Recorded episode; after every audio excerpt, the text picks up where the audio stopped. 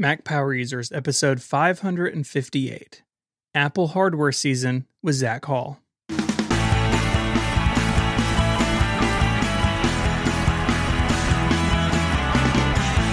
Welcome back to Mac Power Users. My name is Stephen Hackett, and I'm joined as always by my friend and yours, Mr. David Sparks. Hello, Stephen Hackett. How are you today? I'm good, David. How are you? I'm good as well. We are recording this episode in a time machine. We're literally Yes. in the uh, we're in the police box going forward was, and backward. see, I was going to go with the DeLorean. Interesting. All right, the DeLorean is good too. DeLorean is good. better. Made better. Oh wow, man! You want to start that? Do you really want to go there? I mean, maybe this is our thing. I don't know, man. I, I don't know. But either way, we've got a guest today. Uh, welcome back to the show, Zach Hall. Hey, how are y'all doing? We're doing great. Zach is I, now. What is your official title over at Nine to Five Mac? Yeah, I'm I'm lead editor at 9 to 5 Mac. Yeah, I was going to say head honcho, but hey, lead editor works too. but just, you know, my favorite fire hose on the internet, 9 to 5 Mac. You guys do such a great job of mixing good content plus news and rumors with taste. Good job, Thank Zach. you. Thank you. And um, so happy to have you on the show. But as I was mentioning earlier in our DeLorean slash police box, uh, we're recording this show the day before Apple's announcement, but we're going to finish the show the day of Apple's announcement. So we're not going to talk about rumors or anything, but all three of us are going to be on right after the announcement. That's right. But for you, dear listener, it's all going to happen at once, like magic. That's right. It's like just uh the magic of editing brings two days together. It's a miracle. Yes. It's a miracle. It's miracle. like a DeLorean parked by a police box. Yeah, Wow. Exactly.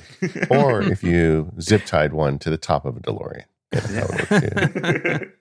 Okay, um, Zach. Uh, you, in addition to running things over at Nine to Five Mac, you are a huge proponent of the Apple Watch and just uh, Apple nerd in general. So we got to start out just kind of checking in with where you are on hardware. yeah, sure. Um, man, I mean, maybe maybe it changes in a couple of days, but I don't I don't know. Um, Yeah. Right now, I'll, I'll start from the Mac because a few years ago, I think it's been two years since I was here, and I was all I think I was all like a 12 inch MacBook or something, and that's since gone away. Um, but I'm on the 16 inch MacBook Pro in silver, and it really reminds me of like my first MacBook Pro, which was in 2009. Um, in that you know has a reliable keyboard. Um, it, it's you know really nice and everything, and um, that's my main machine, and I hook it up to a couple of uh, LG 4K ultrafine monitors on on VESA mounts, and so you know we can move them around and everything, and and uh, and that's my home station, you know. And then when I'm traveling, it's it's a great big screen, and I see like a like a 13 inch MacBook Pro, and I'm like, whoa, is that that's like ultra portable? Like, what is that thing? You know, it's so thin. Yeah. Um, but you know, but it- none of none of the 16 inch MacBook, MacBook Pro feels too big for me. It's like it's perfect for what I what I want and need. So um, I can always fit enough stuff on the screen. Uh, iPhone wise, I'm using the iPhone 11 Pro Max, and you know, if I have to say it right now, I'll probably keep using it for the year, or you know, through the year, and then hope that maybe next year's phones in 2021 come out sooner than later, like in September and not November, um, because I, th- I think the guess is is that the replacement for this specific model would be out in like late November of this year. So at this point, everyone everyone already knows when that is. Um, but I'm I'm kind of banking on well, I've got the battery case and you know uh, another case for it, and it's just easier to to do this one for another year. And I've actually never skipped an iPhone since the uh, four, so this will be a new experience. Yeah, well, I like this because we're going to have immediate feedback. So at Yeah. the beginning of the episode, Zach is saying he's not upgrading. And if you fast forward an hour, we will see exactly how that plays out. That's right.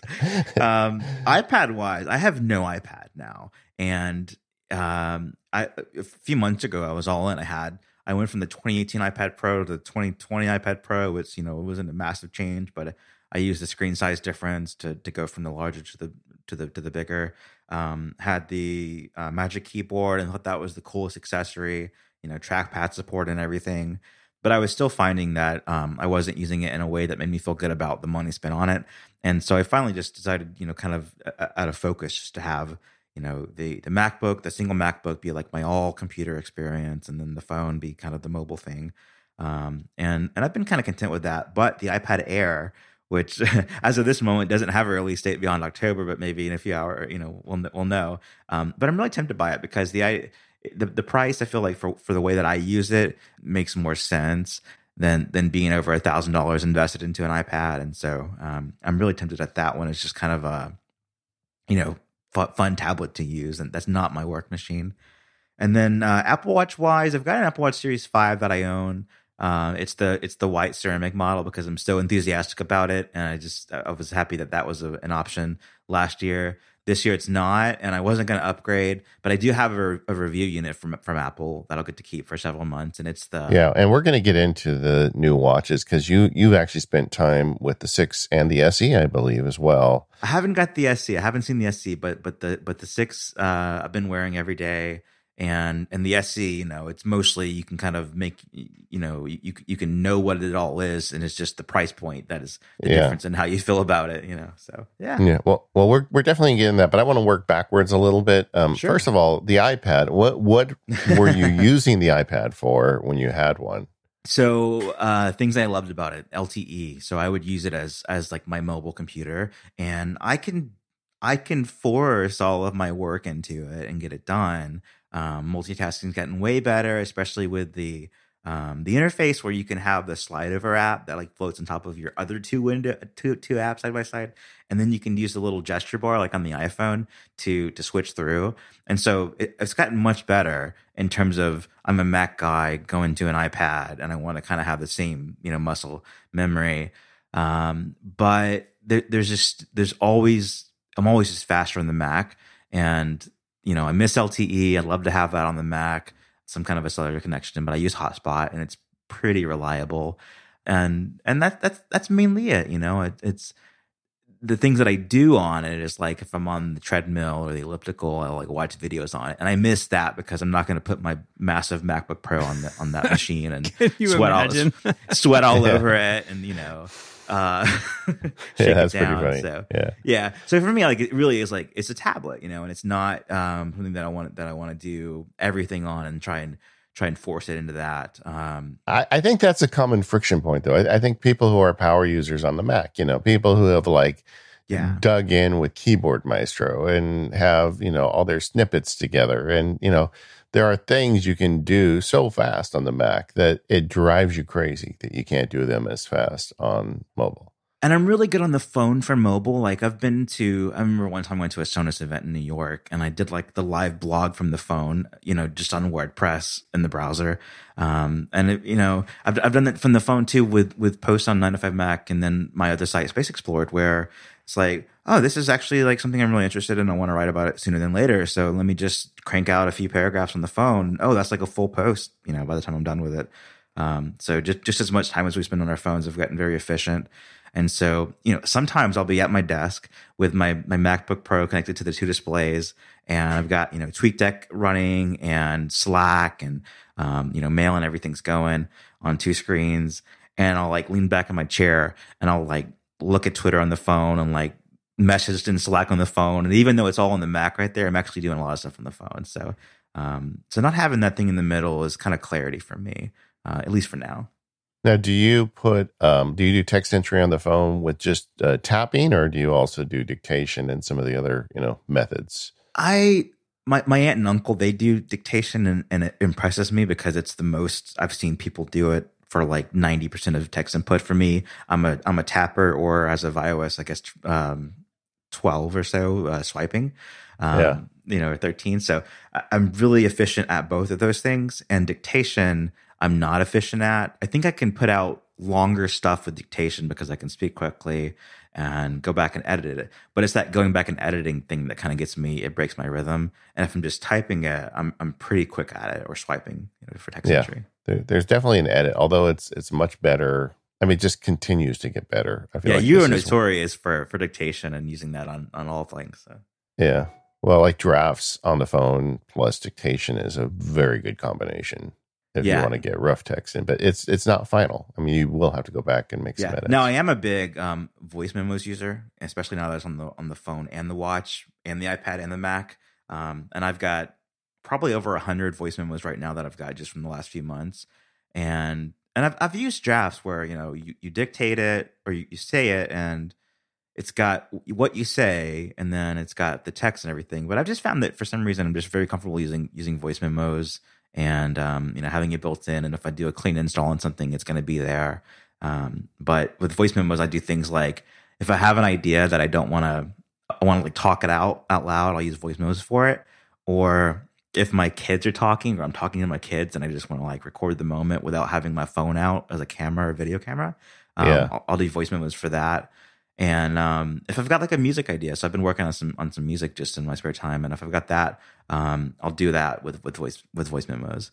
And I go back and you know I'll have like twenty that are just labeled with the date or location, and I'll go back and play through them, and then give them a- a shorthand name, and you can even categorize them. And now there's a new feature where you can enhance the audio, so it'll try to get rid of background noise in like one click. So um, that's that's kind of a surprising thing. I posted my home screen recently, and someone asked, "Are you seriously a voice memos user like that heavily?" I'm like, "Oh yes, yeah, I am." Yeah, I you know it's funny. I um I think I'm going the opposite direction. Like the place I used to do a lot of voice memo type work was day one Because I do many day one entries per day. Like I'll make a day one entry after we finish this recording, and Mhm. for the longest time I used that built-in feature where you they, you could record your voice and it would transcribe it using Apple's API. But I find at this point Siri dictation is just so much better that if I just dictate text straight into it, I don't really care about keeping the captain's log audio recording of my voice, you know. Yeah, yeah, And um the uh it it's just it just almost needs little or no edit now, so I just almost never do that anymore. yeah. Now, now the last thing I want to talk about because you this is where you started. Last time you were def- definitely a 12 inch MacBook fan. I mean, I felt like you came on the show yeah. and you just like made the case for it. And you know, I, I'm Yeah. sure we had listeners like, "Oh man, now I need to go buy a 12 inch MacBook," and then you just come in and casually say, "Yeah, well now I use 16." And it's, yeah, and, and there was there was a 5K iMac or uh, iMac Pro in, in between. So, um, but I, I sold that when the when the 16 inch MacBook Pro came out, and and so you know, I- it's kind of the nature of the job is it, it helps to have experience with different computers, and um, you know, you can kind of justify. Like I'm, I'm working with more photographers now that I'm doing the space stuff, and they have you know like they don't change anything because it can break their workflow, and I'm like, oh, you've got the awesome MacBook with the SD card on it, you know, from ages ago. That's that's really neat. uh, I'm kind of jealous of that. Um, and then meanwhile, like I'm running Big Sur beta, you know, and it's like, like oh, Yeah. that's that's that's crazy. Um, but it, I'm I'm kind of learning from them, you know, to kind of find my balance of for since 2013, I've I've tried to get everything as soon as possible and upgrade every year. So if it means selling the old thing to kind of fund the new thing, um, then then then doing that, and it kind of gets exhausting, you know. And and I, I just can't say that I've used something for more than a year or so. And so I'm trying now to kind of break that habit and and and uh, you know use something for you know it's at least a couple of years, maybe three years. Yeah, and there's also like less overhead because you know I have more hardware than you, so it's like every update means multiple items. I've got to go and update, and you know, like I I recently started using you know an app, and I had to install it on two different Macs, and you know, just everything has extra overhead. Yeah, that's not to say though that when the when the iMac updated with the, the same um, the matte finish as the XDR display for a lot less money, I was very tempted by that, and it's you know it, I'm fueled by the rumors of what's coming and, and kind of you know having educated guesses at what's coming to hold off on those big purchases um, because you know that's probably the best Intel iMac that we'll see. But I'm very curious what the next thing will be and if it will be redesigned. And I'm, I'm sure that that matte you know finished or display layer won't go away. Um, so Yeah. may, maybe in 2021 I add to just the single MacBook Pro. Um, but but on the same side, like I'm super interested in, in a in a very portable machine that I just use for for you know kind of blogging.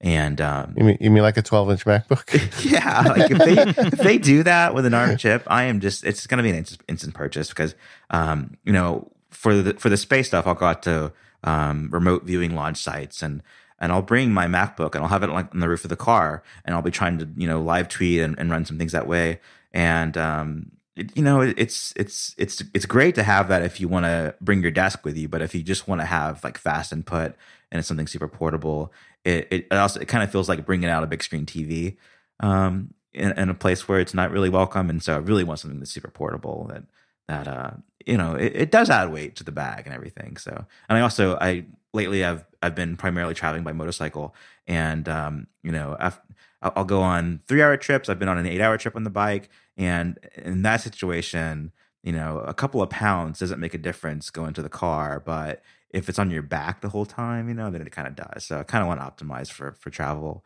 Um, so next year, I think there'll be some more Mac purchases in my life. Yeah, I feel like we're gonna have you back next year, and you're gonna have all different equipment. Zach. Yeah, Let's just You Yeah. just need to get a Mac Pro with wheels and Yeah. have it like a sidecar for your bike. Problem solved. that would be awesome. Yes. yeah. I mean, Stephen could ride on it. Yeah, yeah. the wheels are great. Uh, you I know, bet they I don't know how they would do out on the open road, but we'll see. I bet they are. Just I can just see Stephen with like a little like one of those old fashioned motorcycle helmets straddling Zach's Mac Pro, and his feet. You know, it's like like have stirrups on it like a horse. It's You know. very specific. Yeah. Well, I'm just I'm I'm working being out. descriptive in case any of the Hmm. audience members want to just draw that for us. Oh, Yeah, go ahead. Prototype it up. Yeah. Anyway, um, well, uh, Zach, good on you for uh for minimizing your gear, but I have no faith it's going to stay that way. Neither do I. I, I. I hate going on the record talking about it because you know the best intentions are to just stay with what you have and ride it out, and then then the new thing comes and it's like, well, you, you find reasons to justify it, especially when you can sell something and kind of fund the new thing. Then it then it feels less obnoxious. I mean, We'll- l- we'll literally, as we're recording this, by the time we get to the end of this episode, there could be a 12 inch MacBook with uh, Apple Silicon in it, and Zach Yeah. could be changing his mind during this episode. That's M- I that's mean- my wish. my priority is like I really I didn't upgrade the watch this year, and then and that kind of paid off with getting a, an opportunity to review one long term, and and that kind of satisfies the need to to, to play with a new thing. Um, then the phone like would be the most interesting thing if not for the timing of the iPad Air, which is, is like eh, it's kind of neat, you know, like the colors and and Touch ID and the and the power button instead of having your hand over the camera and it's like move your hand on the iPad Pros. But then it's the ARM Macs that are the most interesting, and that's where I spend most of my time uh, professionally is on the Mac. And so that is like the top priority if I'm buying new things. You know, is is Mac and then iPad and then phone probably. So and and you know, buying one kind of means probably don't do the other two or, or at least one of the other ones. Yeah, I, I think Steve and I are the same boat. We are. I'm fascinated by this transition, and I just can't wait to see how it actually happens. I mean, I, I really want to run Instagram on the Mac and not be able to do it on the iPad. Like, because if, if you just run the native iPhone app on your Mac, then that's so neat. And it's actually useful because, you know, with the different sites of the network, we try to keep an Instagram account active. And, uh, you know, going to the phone for that isn't, isn't great. Uh, just having it out on the Mac all the time, like, it's really useful. So I, that, I'm so excited for that ability, uh, as long as they, they don't, you know, turn off the feature. This episode of Mac Power Users is brought to you by 1Password. Go to onepassword.com slash MPU in all caps to learn more, sign up for a free 30-day trial, and get 20% off. 1Password is my go-to way to keep my logins and other critical information safe. Because it syncs everywhere, it means I can get into my accounts on my iPhone, my iPad, my Windows laptop, my Mac Pro, wherever I am, 1Password is with me. Because 1Password always supports the newest technology, it means that I can log in with Face ID or Touch ID depending on the device that I'm on. And with macOS Big Sur coming soon, they're even going to have that login capability on the Mac. Just automatically, I'm really looking forward to it. One new feature 1Password recently announced is partnership with privacy.com. You can now use 1Password to create virtual credit cards in the browser to make online payments more safely. You can create as many virtual cards as you need and control where and how they're used. So if that number gets stolen, it doesn't matter because it's a one time use number. Your actual credit card number is safe and sound. That is a really, really cool addition to 1Password. So you can learn more, sign up for a free 30-day trial at onepassword.com slash MPU. When you sign up, you'll get a massive 20% off.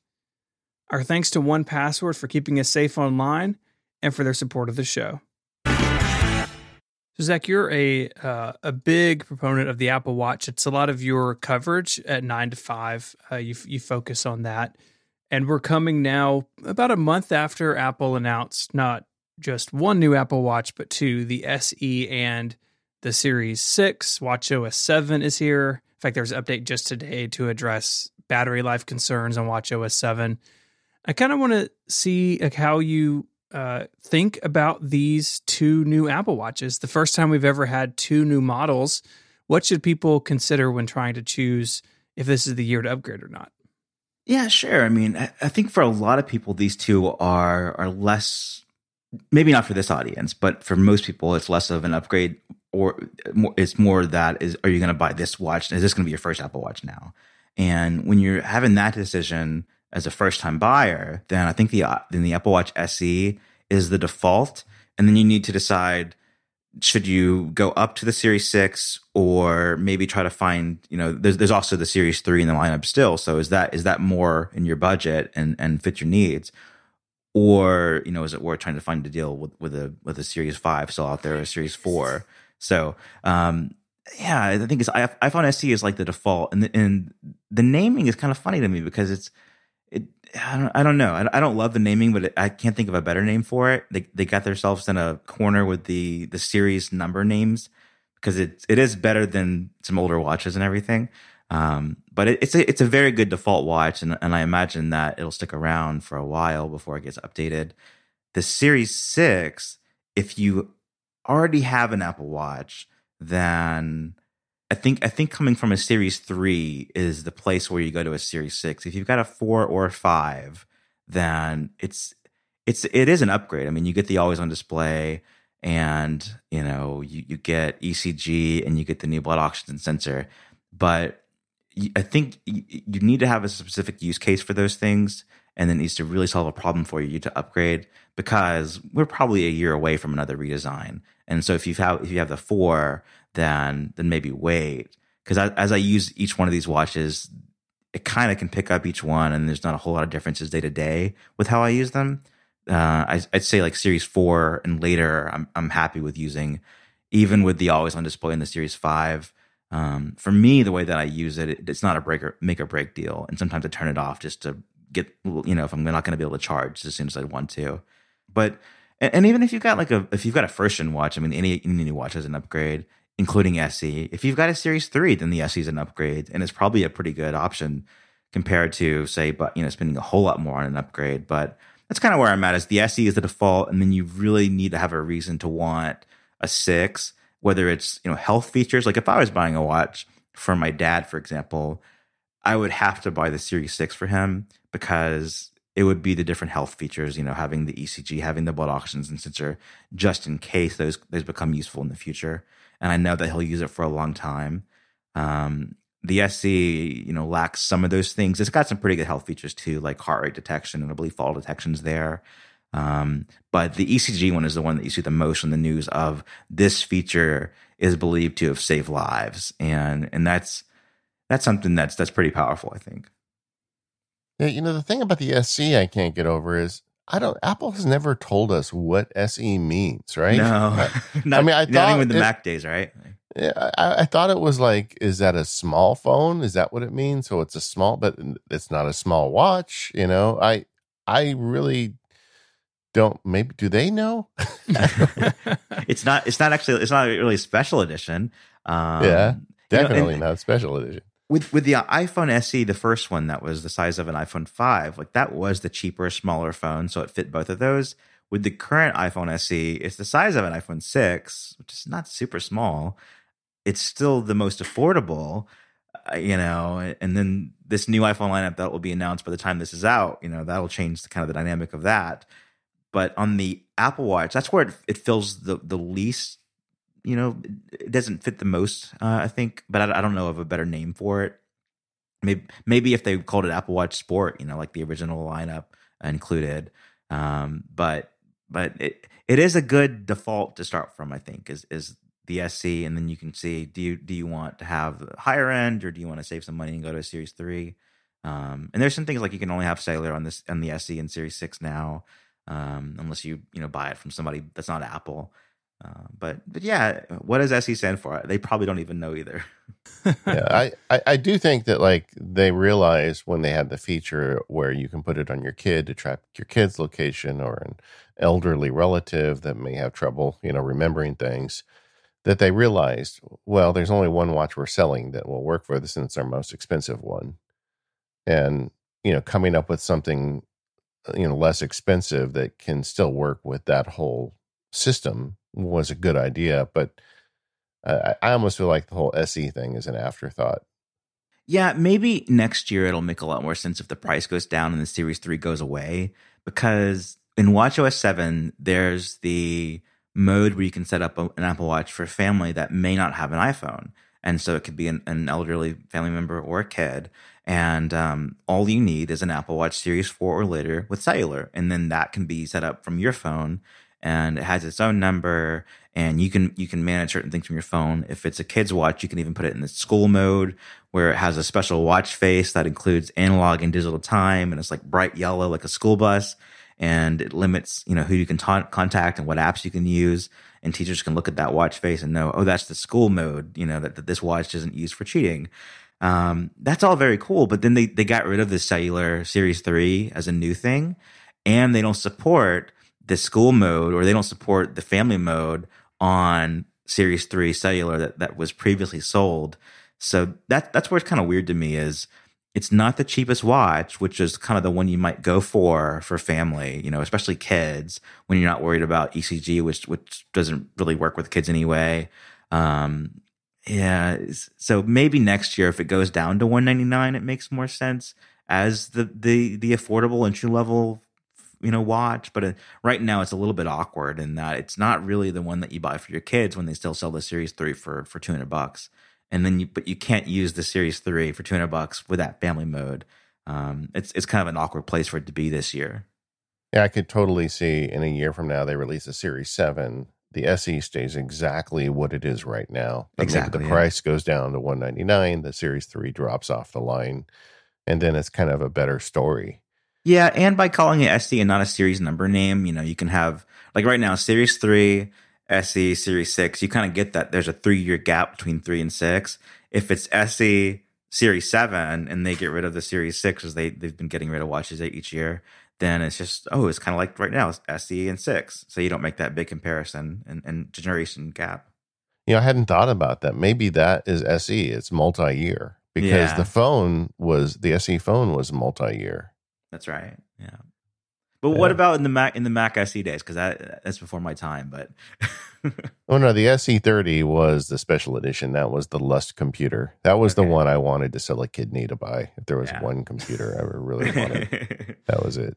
Zach, do you have any any feeling on how often a typical Apple Watch user may upgrade their hardware? So so right now, I think that the like any Apple Watch that isn't the first generation is a good Apple Watch. The first generation, you know, it, it did not age well at all. Um, but but Series One and Series Two, like those are getting long in the tooth now. And and if you've got one of those, then you're going to be very happy with any upgrade. That that's that's that's a positive. If you got a Series Three later, if Apple still sells your watch, then it's and it still supports you know WatchOS updates, then then an upgrade unless you're kind of an annual upgrader or there's something that you really want to try, the watch doesn't change that much year to year that an upgrade is, is essential. Um, and I find that the people that I know, family and friends, that I, I rarely see them change their watch year to year, um, if if at all. Like my mother in law still has a Series uh, One. My dad has the Series Two that I gave him, and some friends of mine have their Series Fours when when they first got Apple Watches. And when Apple when Apple talks about watch sales. They don't give any kind of numbers out, but they do talk about how many people are first time buyers. And it's still the majority, from what I understand, is that, that most watch sales are not upgrades, but they're first time buyers.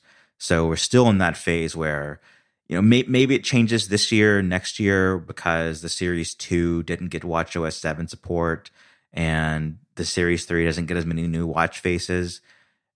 You know, and if they drop the Series 3 next year, then, then especially I think then that says anything Series first generation to series three is is needs to be upgraded. Um, if they break compatibility with your phone, then that that's another one. But it, I think it's still a lot of a lot of first time buyers and not a lot of upgraders yet, except for the more tech, technical types where we want to test everything new and and have the latest thing.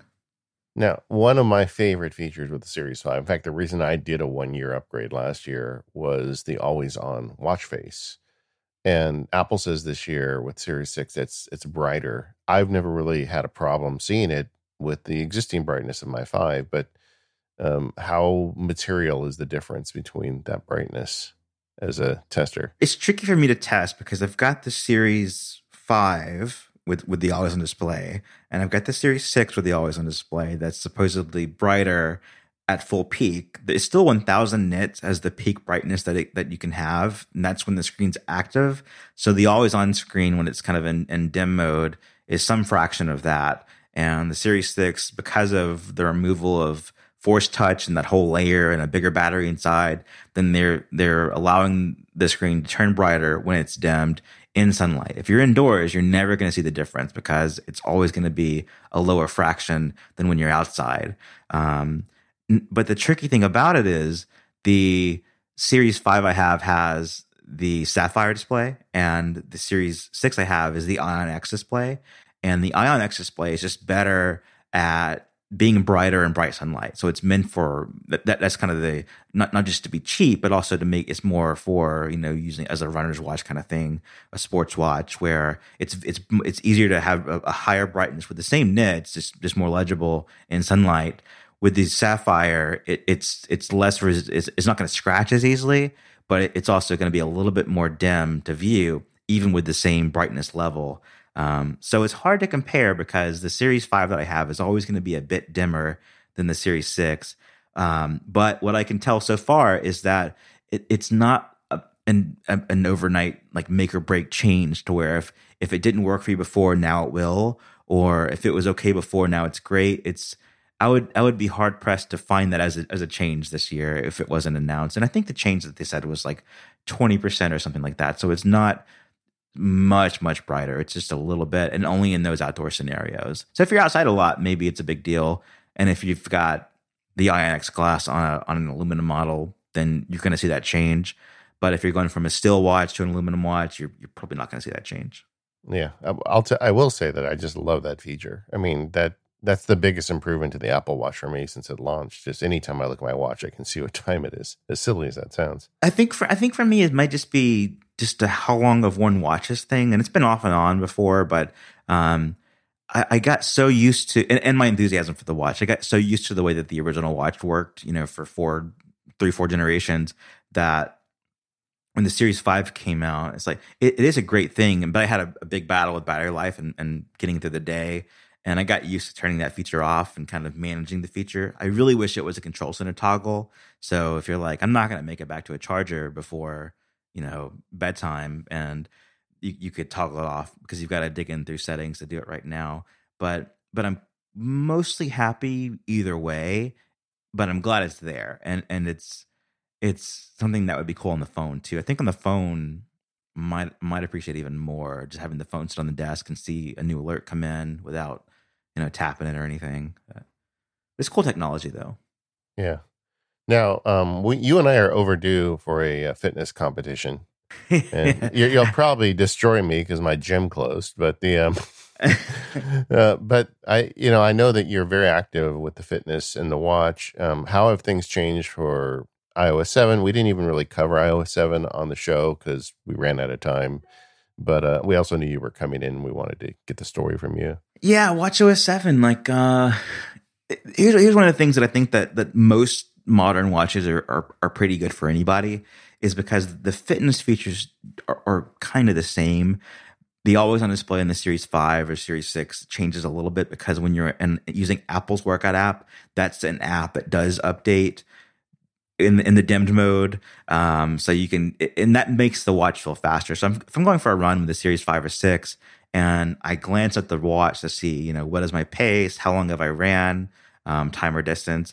Then that's where it feels faster because there isn't that half second of delay of the watch turning on. Even if you're making the same gesture, you kind of glance at it in that dim state and then it brightens up. and it, that just feels faster. And when you're kind of doing a, a high pace activity, then a second feels a lot longer than it does just kind of hanging out.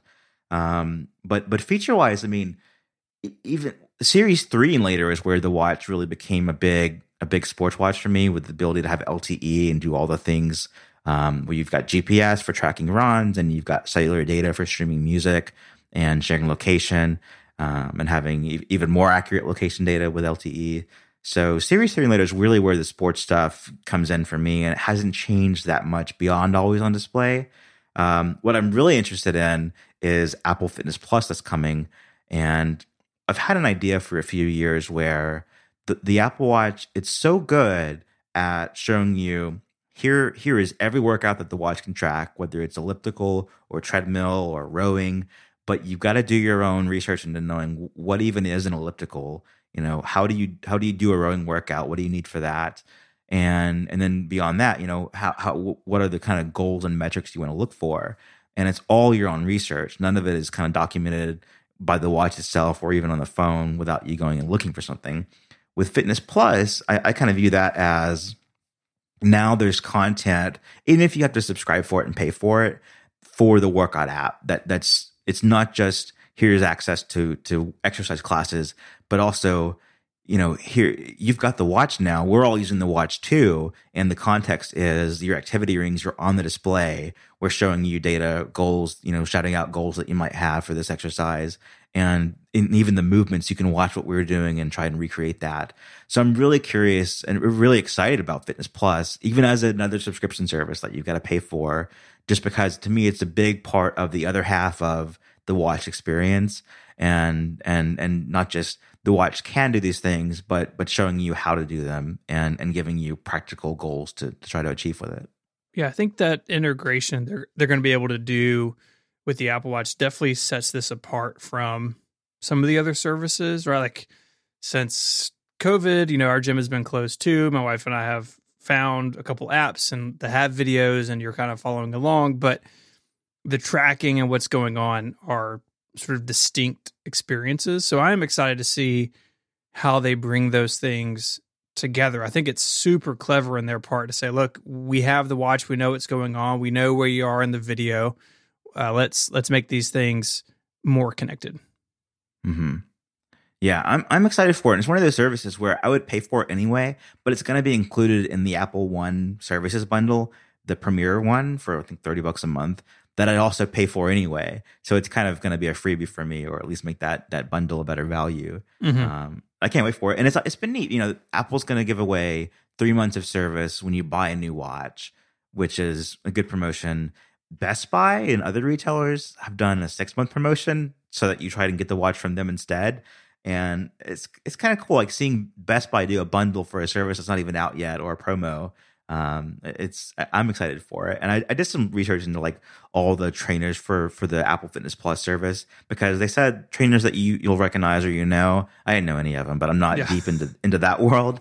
But what what I found is that the majority come from um, Soul Cycle or uh, you know that that kind of a thing where they're they're known trainers if you are in that world. So mm-hmm. like no one from Peloton, but definitely from from their competitors. So I am kind of surprised that maybe and maybe that's the next penny to drop in this that Apple doesn't have like hardware that they sell that you know like get our bicycle or get our rowing machine and mm-hmm. it's going to connect to this app. I mean I could see them going that direction at some point.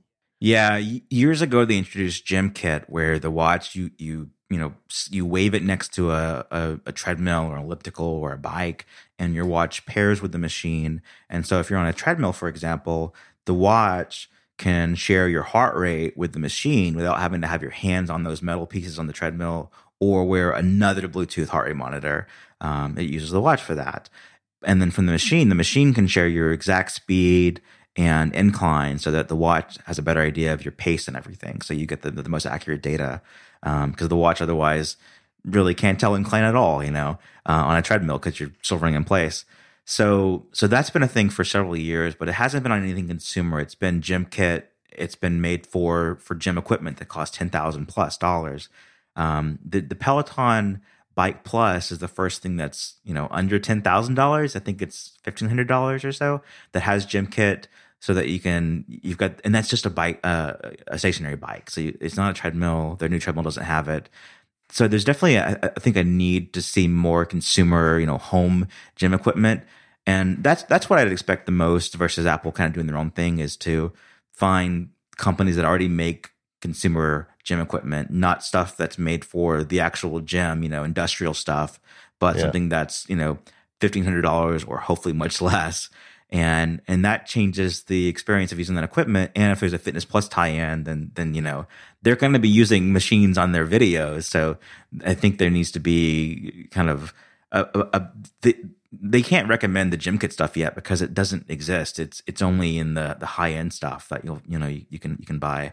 Um, so I hope they they make that partnership more than they have so far. Um, so that, that at least they can say, you know, this is what we recommend if you're using Fitness Plus as your treadmill uh, you know your your bike or your elliptical. It, it is interesting though, like as an they create an ecosystem that they don't really participate in. I mean, they the yes. HomeKit you could make the same argument, like mm-hmm. You know, Apple of a different age would probably have light bulbs and switches and everything with the Apple logo on them, and they'd be overpriced, but they'd work. and um, you know, they just don't seem interested in that these days. Yeah, and there's there's some rumors. I think Mark Gurman of Bloomberg has some reporting on Apple um, looking into doing their own light bulbs, at least, or their own hardware. Um, and and uh, with iOS 14, one of the new features in HomeKit is the ambient light temperature stuff, where kind of like True Tone on a, on a Mac or phone, the the light temperature changes throughout the day, so that at night it's warmer and during the day it's it's cooler to kind of match um, you know outdoor light, indoor indoor light. And Hue makes temperature changing bulbs and and I don't think it's like it's it's made it it's reached iOS yet that it's actually shipped yet. And it's one of those things where you know if Apple did their own light bulbs, they'd have it on day one if if the feature was finished. So it's it's definitely I wish they could do more in that case. And the one thing I would like to say is if you are a Peloton owner and you love it, you do not need to write me. It's okay. you know, it, it's it's it reminds me of the old days with Sonos. Um, I've got all these listeners and even some of my legal clients that are just so into their Peloton bikes. And I get, I think it, it, it scratches a very similar itch as being in the Apple ecosystem. Mm-hmm. I think they take really good care of you. They charge you for it, but people mm-hmm. that, that, that go in are happy. But you don't need to write me. That's okay. Yeah, okay. I, I've I've uh, I had a Peloton bike for a while and was pretty happy with it. But biking isn't cycling isn't really my thing. Um, running is is more what I enjoy. And their Peloton tread is like this super high end treadmill that cost over four thousand dollars. And they sent me one on yeah. loan, and I fell in love with it. It was like the best treadmill belt I've ever ran on. And it should be. yeah, the, the, display is like a big iMac Pro in front of you, like thirty four inches, and space gray kind of color.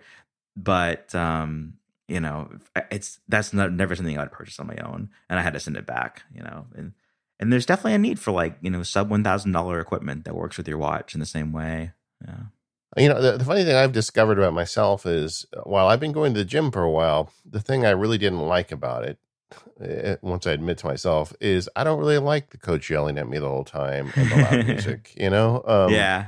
So I have a bunch of free weights. I've been kind of slowly adding to my gear, and I got this app called Fitbod, which is 60 bucks a year, which is less than one month of gym membership here. Mm-hmm. And um, the uh, it gives me, I tell it all the equipment I own and as I keep adding equipment, the gym, I'm holding up air quotes, grows. And it gives me a workout, and I do that. And I, I just play like YouTube videos that I want to watch. And I sit here and do my workout. So I'm not sure I'm going to really be a customer for Fitness Plus. Do you think you'll have the Apple One bundle? The, yeah, I probably will. So I'll have access to it. But I, yeah. I just, yeah, I don't need somebody yelling at me. I'm good. You know? yeah. And, um, I mean, I'm kind of right there with you. I, I, think I've had a very good experience using Peloton in the past especially with running like you can take an ipad and, and use the peloton app a digital app on, on the ipad and I've, I've never tried to seek out a running coach before and it's all just kind of been you know what i listen to and what i read to, to, to try. But having someone kind of show that on a video and you're watching it you know sometimes in real time i did i have found value in that but if I'm doing the elliptical, there's there's not a lot of coaching involved there. It's it's me doing the elliptical, and that's that's like my movie watching time. You know, I'll say I'm going to do an hour session and, and get through this movie and break it up into you know a few parts. So yeah, but I, but I am excited about it because I think it's it's a big it's a big, you know, how to use the watch. Well, this is this is Apple giving you a big answer. You know, you don't have to kind of figure it out on your own. This episode of the Mac Power Users is brought to you by Squarespace. Go to squarespace.com/mpu and make your next move and enter offer code MPU at checkout to get 10% off your first purchase. We've talked about Squarespace before. It is the place to go when you want to create a presence on the internet. Whether you want to make your next online store, portfolio, blog, maybe you're just going to have a baby and you want to share that with the world, you can do that through Squarespace. Squarespace is the all in one platform that lets you do just that. There's nothing to install, no patches to worry about, no upgrades needed. You don't have to worry about that stuff. Squarespace has got you covered. They have award winning 24 7 customer support if you need any help, and they let you quickly and easily grab a unique domain name. And all of those award winning templates are beautifully designed for you to show off your great ideas. You can even customize them, and anybody can customize a Squarespace site and make it look like just their own. I've done that with both the macsparky.com site and the SparksiestQ.com site. So both my day job and my MacSparky job have websites that were built with Squarespace, and I'm not alone. We've heard from so many listeners over the years that built their websites with Squarespace, whether you've got a restaurant, a medical practice, or maybe you're getting married. Uh, Squarespace is the place to do it. They make it super easy for anyone, and the plans start at just $12 a month. But you can start a trial with no credit card required by going to squarespace.com slash MPU. And when you decide to sign up, use the offer code MPU to get 10% off your first purchase of a website or domain and to show your support for the Mac Power users. Once again, that's squarespace.com slash MPU and code MPU to get 10% off your first purchase. We thank Squarespace for their support of the Mac Power users and all of Relay FM. Squarespace. Make your next move, make your next website. Uh, so, Zac, uh, I think it was maybe earlier this year. So, one thing I want to ask you is the history of it. You have, uh, while also writing for 9 to 5 Mac, you've branched out and you launched Space Explored, which is now part of the, the 9 to 5 family of websites where you are covering uh, the space industry, which is something you and I share uh, with my show Liftoff. I love Space Explored. I love what you're doing with it. So, congratulations on on the Thank launch. Um, how did you get into this? It it seems like it's a a little bit different than your your everyday coverage you were doing. Yeah, and and I'll, I'm gonna be honest. I listened to a few episodes of Liftoff before my space interest, and then uh, you know, and it's, it's cool. Afterwards, it, it's been like the biggest resource for me because I I went back from the start. I listened to like the first or, or like the, the most recent episodes. I was going backwards for a long time, um, and I was it was it's just so neat. Like I, I wanted to learn more, and having a, a, two weeks you know worth of information discussion of like the news of that week was Mhm. so valuable. So um, I, I think I might have completed all the episodes. I, was, I was working backwards and I was working from the start. I might have met in the middle at some point, but um, I love Liftoff. It's so cool. Oh, thank you. Um, yeah. So uh, last November, 2019. Yeah, sounds right. I saw a tweet go by, maybe got retweeted from the NASA Social account, which I didn't didn't know, you know, what NASA Social was, but it's kind of an outreach uh, program where um, NASA tries to get people who um, have have audiences that are not space related and share, you know, a current space event with them, and then the idea is that more people are exposed to what's happening, um, at least with NASA and their partners right now. And um, I it, it was a tweet inviting you to apply for to attend a rocket launch, and it was uh, December the fourth was the launch. It was a SpaceX Falcon Nine launch, uh, commercial resupply services mission to send uh, cargo to the International Space Station. And I didn't know what any of that meant really. And, you know, it, it- I just thought, oh, this is cool. Like I'm, I like space in theory. You know, I like, I like, uh, you know, kind of sci-fi stuff, and and this would be very neat to go to and do something different. And and I applied and got accepted and got to go to. Uh, ended up being three days because the first launch day the the, the rocket didn't lift off, but um, was surrounded by really s- smart people in all their fields. You know, different. Uh, you know, I was kind of coming from the Apple reporter background. Other people were, you know, social media influencers with fashion or, you know, other areas. One guy was like a deer hunter and he had a whole YouTube channel about deer hunting. And, but then there, were- there were a number of people who also were just like super interested in space and, and, Sure. and that's why they were there too. And um, I, I felt like like if I'm around you know the average person, then I kind of feel like I'm I'm the Apple expert in the room. Mhm. Um, and and you know I've been doing 9 to 5 Mac since 2013, so I've got seven years of experience to draw from. I felt like I was the dumbest person, at least the most ignorant person about space in the room when we were having lunch with all these people, and um, I had no idea about like NASA's plans to to go back to the moon with the Artemis program. I had no idea that SpaceX was you know had been around since the early 2000s and that Blue Origin was even a thing, and you know what ULA was, and all this stuff, and and how and that launches were happening from you know a few parts of the country, and you know how how uh, NASA astronauts got to space, you know, and and everything. And I went home, and I was just uh, um, had enough exposure. You know, I was excited about seeing a launch in person. That was just amazing. And it was from what's normally a press location, um, the NASA Causeway, where you're about three miles away, which is a good bit closer. I think seven miles is about what you are from uh, Kennedy Space Center at the Visitor Center. So it's a really, really close experience. You know, seeing the seeing the launch, the fire was much brighter than I ever expected, and then you know, then you kind of hear the launch, the, the sounds several seconds after once it reaches you, and then you kind of feel the vibrations and everything. So it was a really like high adrenaline experience. And I had a, a an eight hour drive home after that. Of I just saw a launch, and I'm going to be in the car for eight hours, and all I wanted to do was just like process everything I'd heard and and like saw. Um, and so I went home and like all I could think about was space stuff. And like I wanted to learn more. And Liftoff became like my Walk a Dog podcast. And uh, you know, it was like here are two people I already know, Jason Snell and and, uh, and Stephen Hackett, and and I, I know and trust you guys, and you you were like my coaches. And um, there was a point where like, okay, that's that's pretty good background information for at least the last year of events. Um, so I've got a little bit more context now. And um, you know, I was, reading books and watching you know documentaries and movies and everything. And uh, then my boss, Seth Weintraub, who started the 9 to 5 network, had mentioned that he's always been interested in, you know, not space so much, but, you know, kind of aerospace. And he's a pilot and everything. And he's, he said, you know, there's, there's always been room for a, a site that at least covers, um, you know, plane news and things like that. And we have a drone DJ site where it's all about, you know, drones and aerial photography and everything. And he said, maybe it could be part of that. And I was, I was like, I don't, I really want to work with another team. I'm, I'm kind of, I'm kind of used to being in charge of nine to five Mac. And what I want to do is create something all my own. So I kind of let his idea sit there. And then I pitched him more and more on my idea.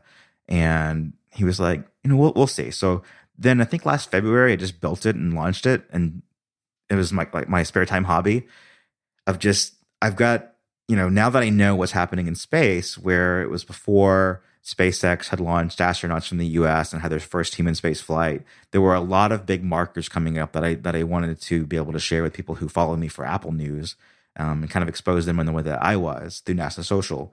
And um, so throughout the day working on 9 to 5 Mac, I'd save, you know, I'd see things on Twitter. I kind of had the experience of of knowing the best places to follow to find breaking news in Apple. And I built that same kind of, you know, followership of following different accounts and people, reporters for space stuff. And so I was learning things on the fly and saving it to read later. And Space Explored kind of started as if I want to read this, I need, I, I also want to share it. And so um, it was the place where I processed my reading list and say, you know, in, in the context of a, a greater context or for an audience that's coming in, because you you care about the latest iPhone rumor. Here's what this means, you know, in big picture uh, scale. Mm-hmm. And that's where it started. And it was just my side project, like on nights and weekends, basically from February through May. And then um, right before the demo two uh, launch, and at the end of May, my boss was like, "So you've been you've been doing this. You're dedicated to it. Let's bring it in house." And uh, it's like, really? That's that's so cool. So all of a sudden you know it, it's linked from 9 to 5 mac at the top of the page and and instead of like me doing my own wordpress thing it's it's it's on wordpress vip with the other five sites in our network and um, just way more resources and things that i write i can hand off to our copy editors and i'm getting paid for it. So that that's been tremendous. Um, and then because it's it's now you know it's much my job as 9 to 5 mac I've been able to go to to press events. So for the Mars 2020 uh, Perseverance rover launch, I got to go to that as press, and I'll get to go to the Crew One launch uh, in November as press. And and it's just it's it's happening so fast but it's a total dream that I didn't even know I had come true. It's so neat.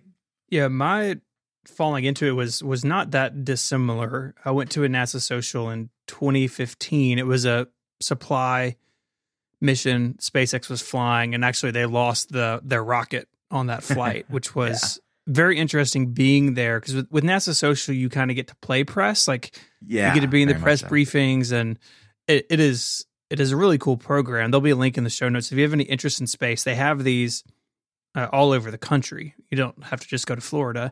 In fact, the second one I went to was in uh, in Huntsville, but is a neat way to get to kind of see behind the scenes. And they lost that vehicle. It was uncrewed. It was just, you know, sending food and science experiments and clothing up to the International Space Station. But that was it was so interesting to be able to be there. And we had already started liftoff, but that, you know, that exposure through NASA Social can be can be a really big deal and it can be fun to get to go and and see things behind the scenes and you know uh, when I was in Huntsville, getting to see like actual hardware that will fly on the SLS, which is NASA's new rocket they're building.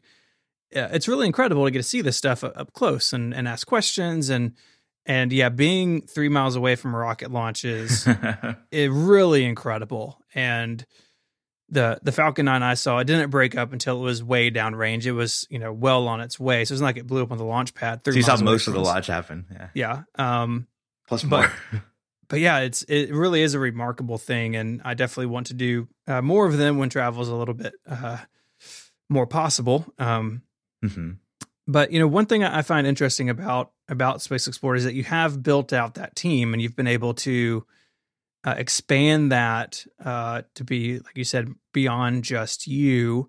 Right. How do you go about managing a team of you know contributors and editors and and both on the 9 to 5 side and space explored how do you go about that sort of work yeah so i've, I've been involved with i guess this the past several years of 9 to 5 mac hiring where you know um, Guilherme Rambo was we all we all knew him as the person who was leaking iphone 10 information from a homepod firmware that went public on mm-hmm. accident mm-hmm. and that fall we had someone send us the the, the, the final version of the iOS update for that year and um, before the event and everything, it had way more information, but we kind of hit a dead end on what we could find as from just putting it on our phones, uh, as reckless as that was. And so I contacted uh, Rambo and Steven Troughton Smith, and I said, "We have this. If you want to work with us, um, I'll share it with you, and just just post it. You know, let us post it first before you share it, and share it with a link to our coverage." And that was my first experience in like seeing there's someone who has a talent that we don't have that I wish was on our team because we'd be stronger for it and it worked out with Rambo. Um, you know, to to the point where he's he's he's helped us so much with understanding what we're looking at. You know, over the past several years of leaks. And then uh, Filipe Esposito is another person who we hired. They both are from Brazil, and um, he had found titanium and ceramic as as, as finishes for the series uh, five watch through a firmware leak as well. And um, and so it's like there's these people that that we, I, I, think are talented that I wish were on our team because we're covering what they do. So why not have them join us? And and it's worked out. Um, you know, I think you're friends with Bradley Chambers. He he was someone who I knew from podcast, and um, I, I, was in Chattanooga for something with family. I knew that he lived there, and I and I said, I know that you're a runner. Let's go run together. Mm-hmm. And a conversation from just running together and getting to know each other in that experience became a job offer to the point where like I don't think we could operate without him right now. He's so useful um, for everything he does for our network, and so that experience kind of gave me, um, you, you, know, the, the how-to of how to find talent and, and, integrate them into our network and and work together. And so for Space Explored, I felt so fortunate because I've got a seven years experience with 9 to 5 Mac and like going to Apple events and you know um, I've had some really cool like private meetings and things like that. So so I've got the confidence there and and the experience with like recognizing talent and wanting to bring them in to now with Space Explored, everything is modeled after 9 to 5 Mac, where, you know, there were a couple of guys, uh, Seth Kurkowski and Daryl Sase, who do a podcast um, live on YouTube called Rapid Unscheduled Discussions. Um, like rapid unscheduled disassembly, but not mm-hmm. not that. Um, so they call it RUDS. But um, but they're both just like super knowledgeable and they're doing this this podcast is just a total hobby they're not making money from it and they don't care how many people like tune in and listen and watch and um, you know they're they're on a strict schedule for it they take it very seriously and get good guests and so they I was very interested in them. And then uh, Seth is Kurkowski is a nine to five Mac reader as well. So when I followed him, he was like, "Why do you follow me?" And I was like, "Oh, I'm getting into space now." And uh, so I came on their podcast, and at the end of the episode, I was like, "By the way, if you guys ever want to contribute to Space Explored, the door is wide open. I'm, I'm looking to build out a team." And that went from you know kind of a conversation on on, on a video call to for the Mars 2020 uh, mission uh, earlier this summer, they they came to stay with me at an Airbnb, and I contacted my uh, media person with it was uh, the 45th Space Wing now it's part of Space Force. It was Air Force, not Space Force, and said, "Hey, I've got two photographers with me. Can we get them press passes at the last minute?" And it it worked out, and they're photographers and they're really good. And I had a chance to leave a camera out at the launch pad for that that uh, Mars mission, and so I had the press pass for that, and they had the camera gear and experience, and we did this thing where we rehearsed what we would do, settings wise, placement, and everything. And I, I had like notes in a notebook, and on the morning of of leaving the camera out there, I was on the phone with them, and they were like walking me through what I was doing. I was talking out loud, and you know, going through the steps of leaving a camera where where a rocket is about you know going to launch in 24 hours, and not being a photographer beyond the iPhone, you know. Um, and that experience was just so good that it made Space Explored feel more real than just my personal, you know, kind of project. And they were excited for it. And Seth Kurkowski is somebody who has done kind of an ambassador program along the Space Coast to get new people involved and, and caught up to speed. And so he knows everybody on the Space Coast that that's anything related to media. And so he was just a natural fit. Um, same thing with Daryl. And then there's been a situation where somebody who was just a nine to five Mac reader and podcast listener, they said, Hey, it's cool that you're doing space now. I'd love to contribute if there's ever an opportunity. And a few months went by and I said, Now there is one. And, and they just happily joined. So it's been so cool um, taking the, the experience from nine to five Mac and just, you know, even when I'm talking to them about like what, what the workday will look like, um, there there's some hesitation of like, well, this is kind of a new thing, so how do we know how it's going to go? And I can say, well, seven years of nine to five Mac, we've we've got a really good rhythm going, and it's going to be just like that. So it, it's it's largely the experience, you know, and um, but but it's it's it's all helped by nine to five Mac is like the the anchor of the network. Can you share just a little bit of the workflow, like what, from idea to post? I mean, there's a lot of moving pieces, I would assume. Yeah, it's it's the big thing comes from just that that feeling that I had from seeing a rocket launch and being around very smart people to what did I then, then what I did when I went home, which was just soak in all the information from podcasts and, and documentaries and, and, and online articles. So what what I want to do is is just like share those methods with other people and have Space Explored be kind of the, the medium for where to find that information. Um, and and I'm hopefully I'm getting better at that over time.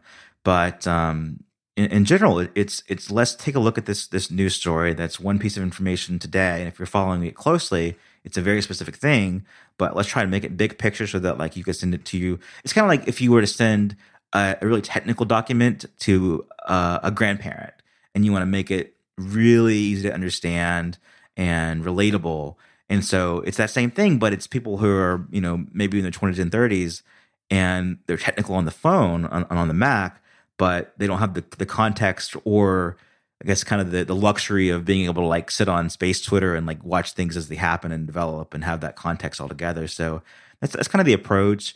Um, with the people that I bring on, they'll often be acronym heavy, and they've been following this stuff since they were little kids, and so they're they're really in the know. And I have to remind them often, look, I wouldn't know what this meant six months ago, you know, twelve months ago. So we have to keep that in mind.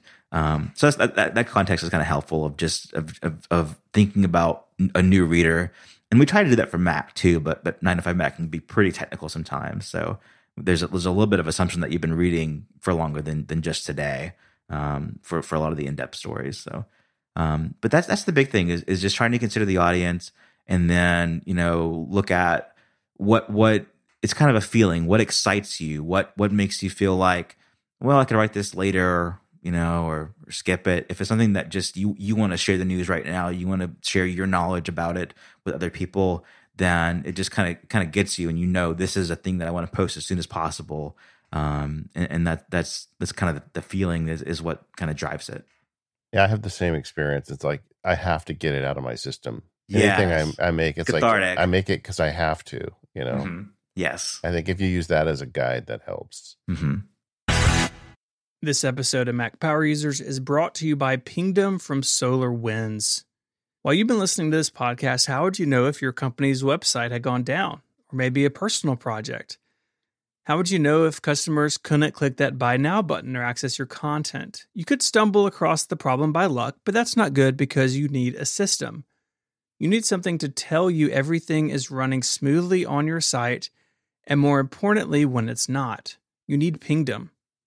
Pingdom detects, get this, 13 million website outages every month.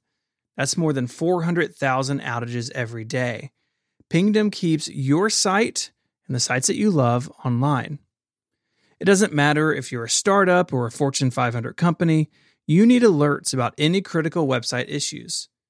They'll let you customize how you're alerted depending on the severity of the outage Plus, they'll track and analyze your website's load time so you can see what's affecting the user experience. If you have a site of any size, you need Pingdom. And Pingdom has a no fuss approach to getting started. All they need is the URL you want to monitor, and they just take care of the rest.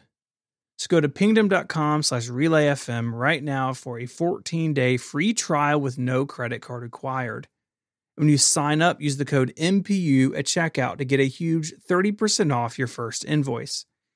Our thanks to Pingdom from SolarWinds for their support of the show and Relay FM.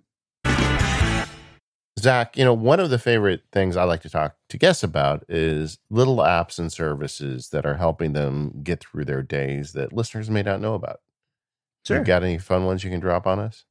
Yeah, I- I'll do a few space ones just because we're, we're just getting off a topic. But um, there's an, another site called Supercluster that is just terrific, and they have the best design, and they have some really cool merch, and um, and they do some really cool stories. But their app, Supercluster, on the iPhone is I think it's the the best app for getting alerts about launches, both in the U.S. and internationally.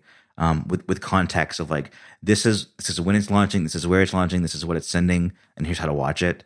Um, so Supercluster on the iPhone is a great app to have. Um, another one is, there's a couple more. X Launch is one that that's it's mostly SpaceX centric, but it also has integration with with space news from different sites, and so that's one that if you kind of want to you know tip dip your toe in this area, uh, it's a good one to have. That's X Launch, and then Pocket Rocket is a name that usually gets people's attention. It's an app that is all about SpaceX and tracking launches as well. But its party trick is that it uses ARKit. And so you can see the different SpaceX rocket hardware um, and use Apple's augmented reality feature to, you know, see it through your phone or your iPad.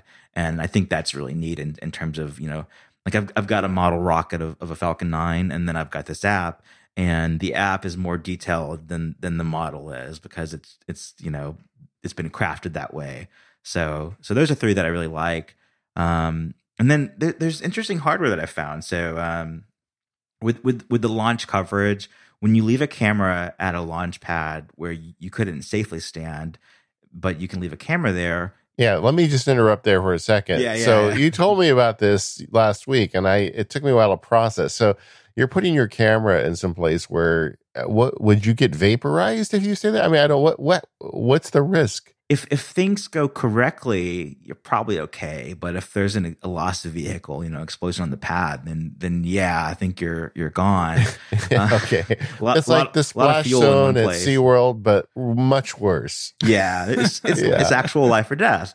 Um, Yeah. And so with any remote camera that you leave out there, it's you there's a, a known risk of losing the camera and hoping that the SD card at least survives. But yeah, so you've got to leave cameras out there. But then then there's how do you trigger the camera um, at a specific time? And there's the, this piece of hardware called MIOPS that it attaches to the camera and you can trigger it triggers the camera by sound or light or you can use the MIOPS app on your iPhone to create different scenarios like X number of minutes away plus sound so that it isn't just sound like if it's thundering that triggers it, but only sound in this window. So MIOPS is something I did not know existed before this experience.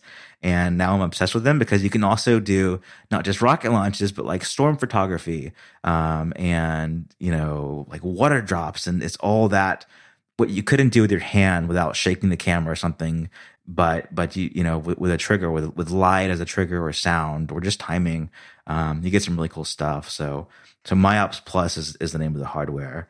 And And, um, and now it just works with SLR hardware, or would it work with an iPhone too? I mean, I don't know the. Uh, I've never used it before. So the MIOPS itself, it has an iPhone app, but it's mostly it's meant to manage the MIOPS and do do scenarios that you couldn't do with just the MIOPS uh, hardware itself.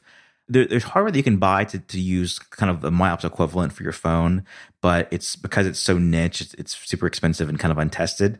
But there are launch photographers who have left iPhones at launch pads. Uh, Michael Kane is someone's name who comes to mind who you know to, to do these with, with with your cameras you know like you said you're do, using a dslr um, it's got to be weather resistant and um, you know be able to stay in place so you're like mounting them on tripods and like uh, putting anchors in the ground to hold them down. And most of the time you either use a weather bag or you have a, a plastic box that you have around it that keeps it safe from any kind of weather or or damage. And um, michael kane is someone who's used you know he, he's got probably an iphone 11 or so.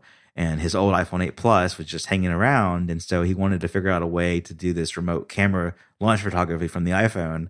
And he built a box that has an iphone 8 plus and probably some mophie batteries and um, a, fa- a usb fan to keep everything cool from overheating and then he leaves the camera running as video and then he takes stills from the video as like launch photos um, and he's got some other tricks because it gets very like shaky and everything. So he's got some things figured out there that I haven't done yet. But, um, but yeah, it's it's that's all been just a brand new world for me, and I have a whole new respect for the the jobs of the photographers because without them, I couldn't do any of it.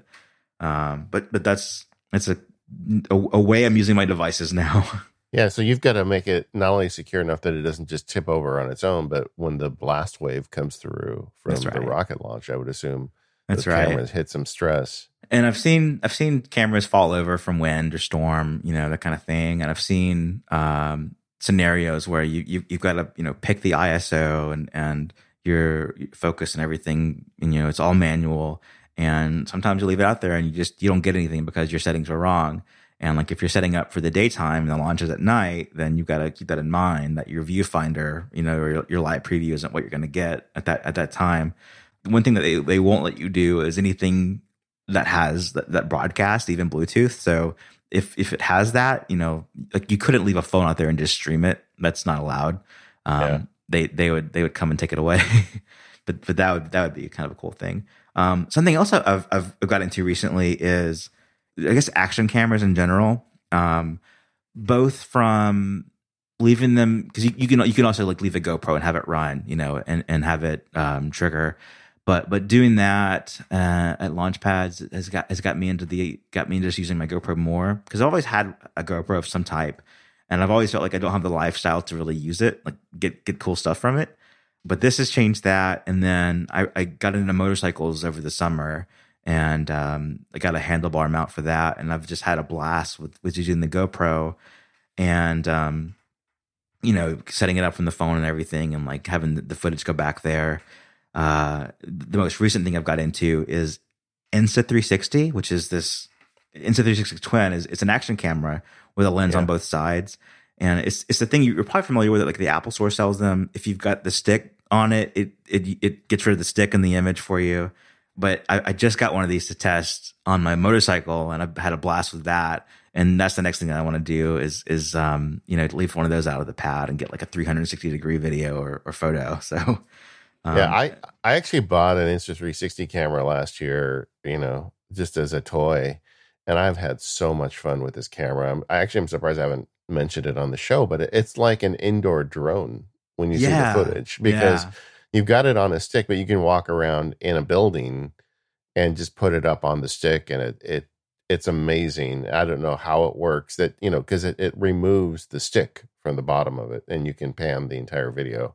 Super fun. Yeah. So it, it's that. So so cameras, and it's all you know. Part part of this is, I guess, my theme here would be that something that kind of bothered me with with my Mac coverage is that from nine to five Mac being work, um, the way that I used my Apple products was to talk about Apple products, and it just felt like too, um, you know, inward facing. And you kind of lose focus of how do regular people that aren't covering Apple products use Apple products and like why. And the whole space scene has gotten me into seeing, oh, this is how photographers are using, you know, their Apple products, and this is how they're holding on to like really old versions of software and, and, and Mac OS updates and that kind of thing.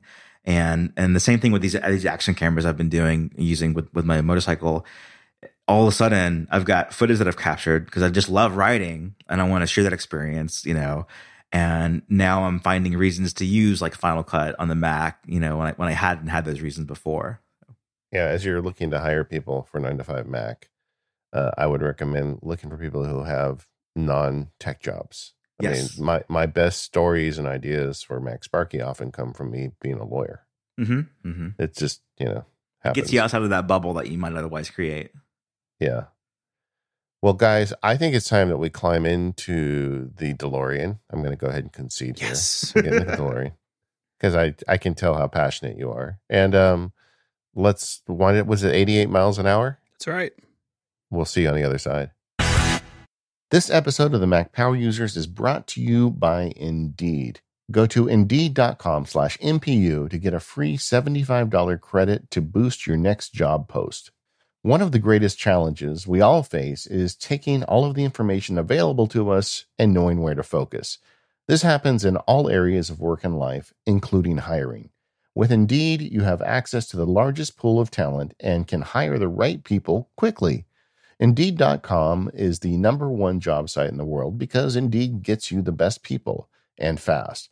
Unlike other sites, Indeed gives you full control and payment flexibility over your hiring.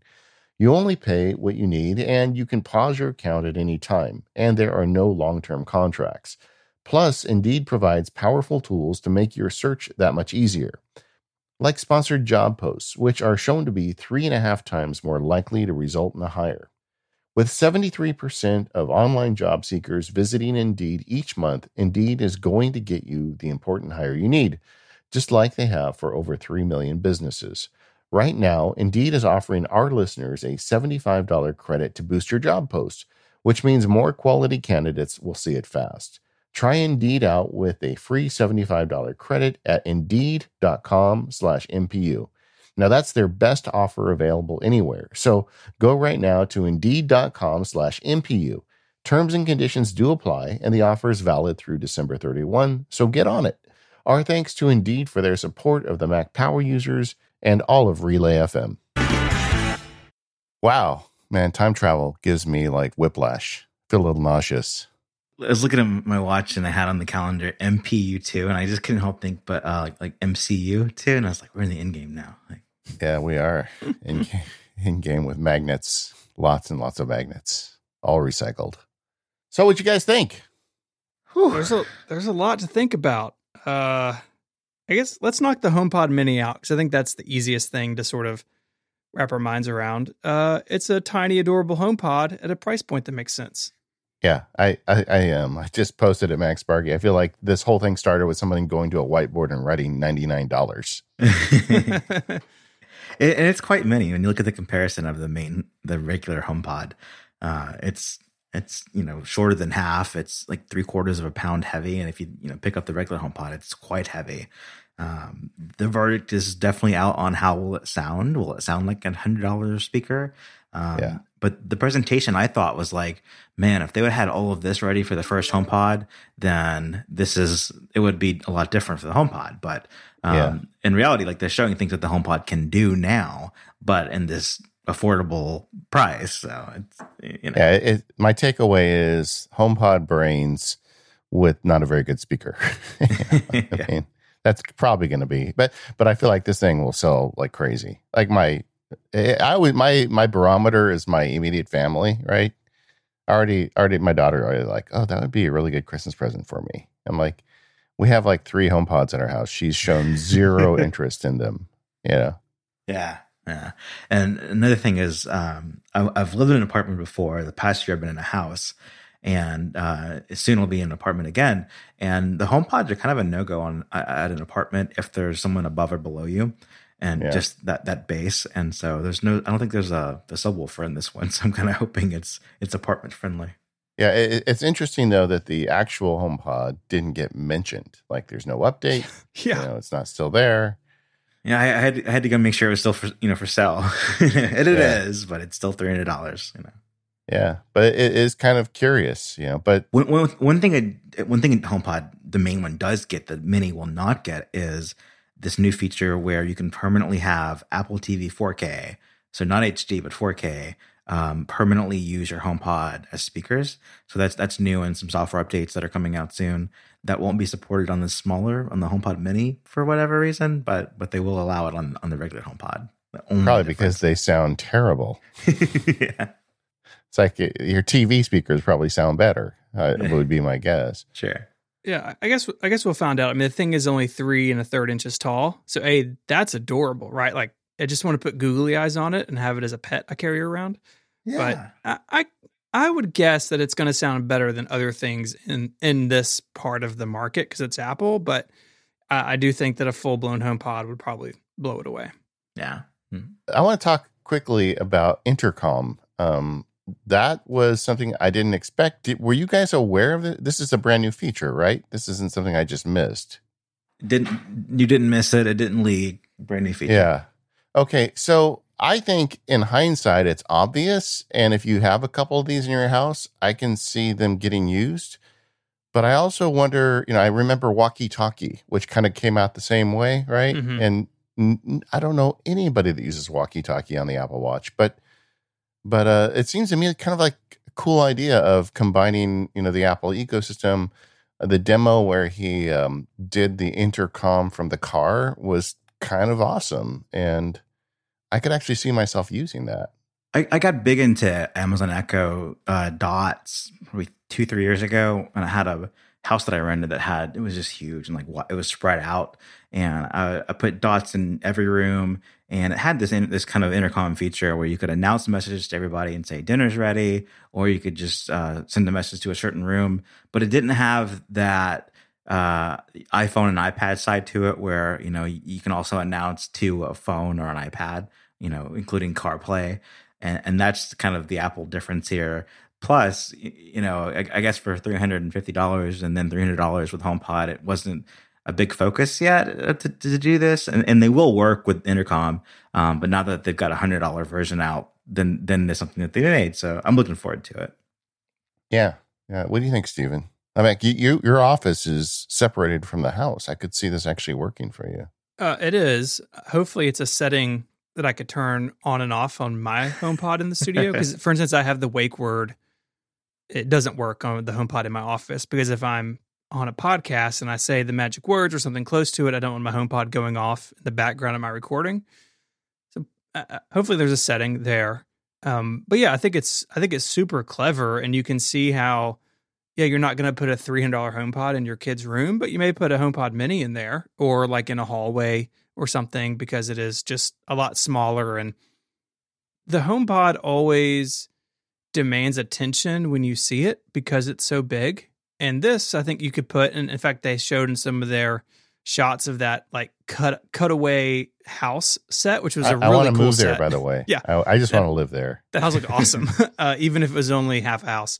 It looked Uh, really I cool. don't care. Yeah. But you know, the HomePod Mini kind of blends in. You know, it's it's with a lamp and some pictures, or it's on a shelf. Like I think this will fit into people's homes more easily, even from a visual perspective. So yeah, I think this is going to be a home run. Uh, we've got two HomePods. We had three. The one in our bedroom died, and it was out of warranty. And the out of warranty replacement was like I could just go buy another HomePod. So it's like, well, let me just hold off. And we haven't had one, but we've missed it. And so the HomePod Mini, I'll be definitely picking at least one up for our our bedroom, which will be nice too because it is smaller. You know, I definitely had that problem in our room where the HomePod just dominated the dresser. It's like, okay, well, this one is small and adorable, and it won't be as uh, massive presence, if you will, compared to the. I. I, I, you could buy three for the price of one now. yeah, And Yeah. there, there, there was also a feature in fine print that I saw. Uh, I th- now you can set an alarm, or maybe it's coming soon. Set an alarm. You wake up to to to a song on Apple Music, like you've always been able to do on your phone, but now Mhm. you can do it from the music speaker too. Yeah, I, I, I- I hope the HomePod gets some new life. I feel like you know it, it has had a less than stellar debut, but I'm glad that they're still working on it.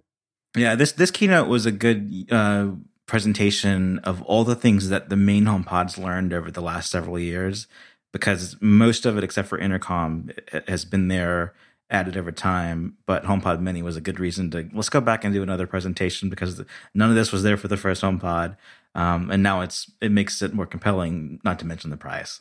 It was a much more compelling pitch than the than the first time that they got on stage and talked about the HomePod which is like, oh, it's really good at music and also has some smart stuff. And this felt like a way more balanced presentation, which I think is more similar to what people actually want out of products like this. Mm-hmm. although I will say it was a poor uh, showing of my my actual home home pod that went off four or five times during the presentation. You know, I mean they they got it. Why can't I mean they're Apple? Why can't you have your own trigger word? I, mm-hmm. At one point, I wrote down it can do eleven million machine learning operations per second or something. I just want one of those to be let me reprogram the trigger word for these things. Yes. Yeah, you can do that on the Echo, and I think it's fantastic. If you have a kid named Alex or a kid named the wake word, that's a bit of a bummer, you know. But you can you can set your Echo to answer to, uh, you know, hello computer, and that's pretty fantastic. Uh, my daughter's name is Sarah. Okay. Mm-hmm. So um, I have had to apologize to her for that. I'm like, I didn't know they were going to do this when we gave you the name. Sorry. but just think about how many times I say, Hey, Sarah, a day. And I'm saying that quietly because I'm afraid my home pod is going to go off. He's got to start saying, Yo, yo, Sarah. Yeah. yeah, Sarah. Anyway, be the cool dad. Yeah, I gave up on that a long time ago. I feel that iPhones, iPhone 12. I, one of the big things that was shocking to me, we're not going to summarize all the news because this is coming out several days after the announcement. If you're listening to Mac Power users, you probably already heard all the details. But one of the things that stood out to me was how many of the features are across the line. The fancy ceramic glass, the you know A14 processor, the um, the new display, you know, the super high density XDR, super awesome display, whatever they call it. Yeah, OLED is on the cheap ones now for the yeah. first time um, they really, I mean, the iPhone 12 is not a second class citizen in any stretch of the imagination. Yeah, we're so far removed from whenever the you know the, the 10 was clearly the next generation phone over the 8 and the 8 was the main phone. But then the 10s and 10r it was confusing. It was like the 10s is the main phone and there's a subversion which is re- actually the main phone. You know they got better with 11 11 pro and and now it's super clear that the 12 and even the 12 mini like those are default phones from past years. And then the pros are just super high end phones that you need special you know specialized use cases for. Yeah. Yeah. And the 12 mini man uh well that was rumored so it wasn't a surprise. I, I i couldn't help but think i really hope that guitar guy who did that james bond riff made some money today they uh they went straight to it. But mm-hmm. um and did you see the demo where they had the guy with the huge hand holding the 12 mini? if you watch the video, there's like a five second clip in there. They got this guy, like, you know, massive hand holding this small phone. I'm just thinking, oh, come on, man. Yeah, that, that's fantastic. And what's cool about the 12 mini is, like you said, it gets all the features of the 12. Uh, we don't know about, I guess, battery life in the real world. That may be a, a little worse because it's just smaller. But compared to the iPhone SE, it has a, a much larger display 4.7 inch on the iPhone SE, 5.4 on the 12 mini. But the 12 mini is physically smaller in every dimension and it weighs less. And, you know, my wife has an iPhone SE because she wanted the smallest possible phone. Now, she doesn't really like Face ID. So I don't know if she would spring for this at some point. But for those people who have wanted, a small phone with new features. This really is the first time that's happened since the first SE. I mean, Zac, you just mentioned the the eight was kind of the old generation phone, and the mm-hmm. the new SE is basically the iPhone 8 with more modern internals, right? It's the same design, same layout. But the 12 mini is a modern iPhone with Face ID and the A14 and all of that stuff just a lot smaller. And so I think people who were kind of on the first iPhone SE bandwagon where they wanted, you know, that that phone had Touch ID and had the same processors as the iPhone 6s, which was new at the time. I think this is going to be really popular. I, I don't. It's not for me, but I think there are going to be a lot of people who are really happy that they can get a new iPhone that is as compact as possible. And the the mini name, I wasn't crazy about it when it kind of was rumored, but it's kind of grown on me because they really have taken what is the iPhone 12 through 12 Pro Max and miniaturized it in the same casing, um, just smaller without compromise, from as far as we know. Mm-hmm. Yeah, they. I didn't hear any distinction, and we can talk. There are distinctions on the Pro, but on the the iPhone 12, they they're the same phone, just one smaller. Yeah, and lighter, and probably worse battery, but very small in your pocket. And you know, half of our species wears pants with smaller pockets than the other half, or no pockets. I mean, it's yeah. I, I would lose my mind. The the thing that I think is interesting too about the 12 Mini and I, I'm really curious what y'all think about this. It's very hard for Apple to walk back a product decision. and I just like I wonder like are we just going to see say there's a 12s or a 13 next year is the mini now something that we're just going to see moving forward or is it kind of like a one off and it will stick around and kind of become the new SE over time. I'm hopeful that it's the former that it that it sticks around and is updated in line with all of its siblings. But I could kind of see Apple, kind of like the Tim Cook, Jeff Williams, Operation King Apple, maybe letting this kind of slide and become the cheaper phone next year. I don't know. So, so they're still selling the 10R and 11. Yeah. Uh, so that so they've got some. They could at least get they could get rid of the 10R and keep the 11 around for another year, but but hopefully they they they, they keep it going every year because it's it's it's not something that I think I'm not sure it can be as cheap as the other phones can be after a couple of years because it's it is still high end. Mm-hmm. I feel like it's a bet. I mean, they're laying a chip on the table and they're going to see how it sells, you know. And if people like it and they buy enough of them, I, I would imagine they have plans for an iPhone 13 mini, but that doesn't mean we're going to see one if the thing flops.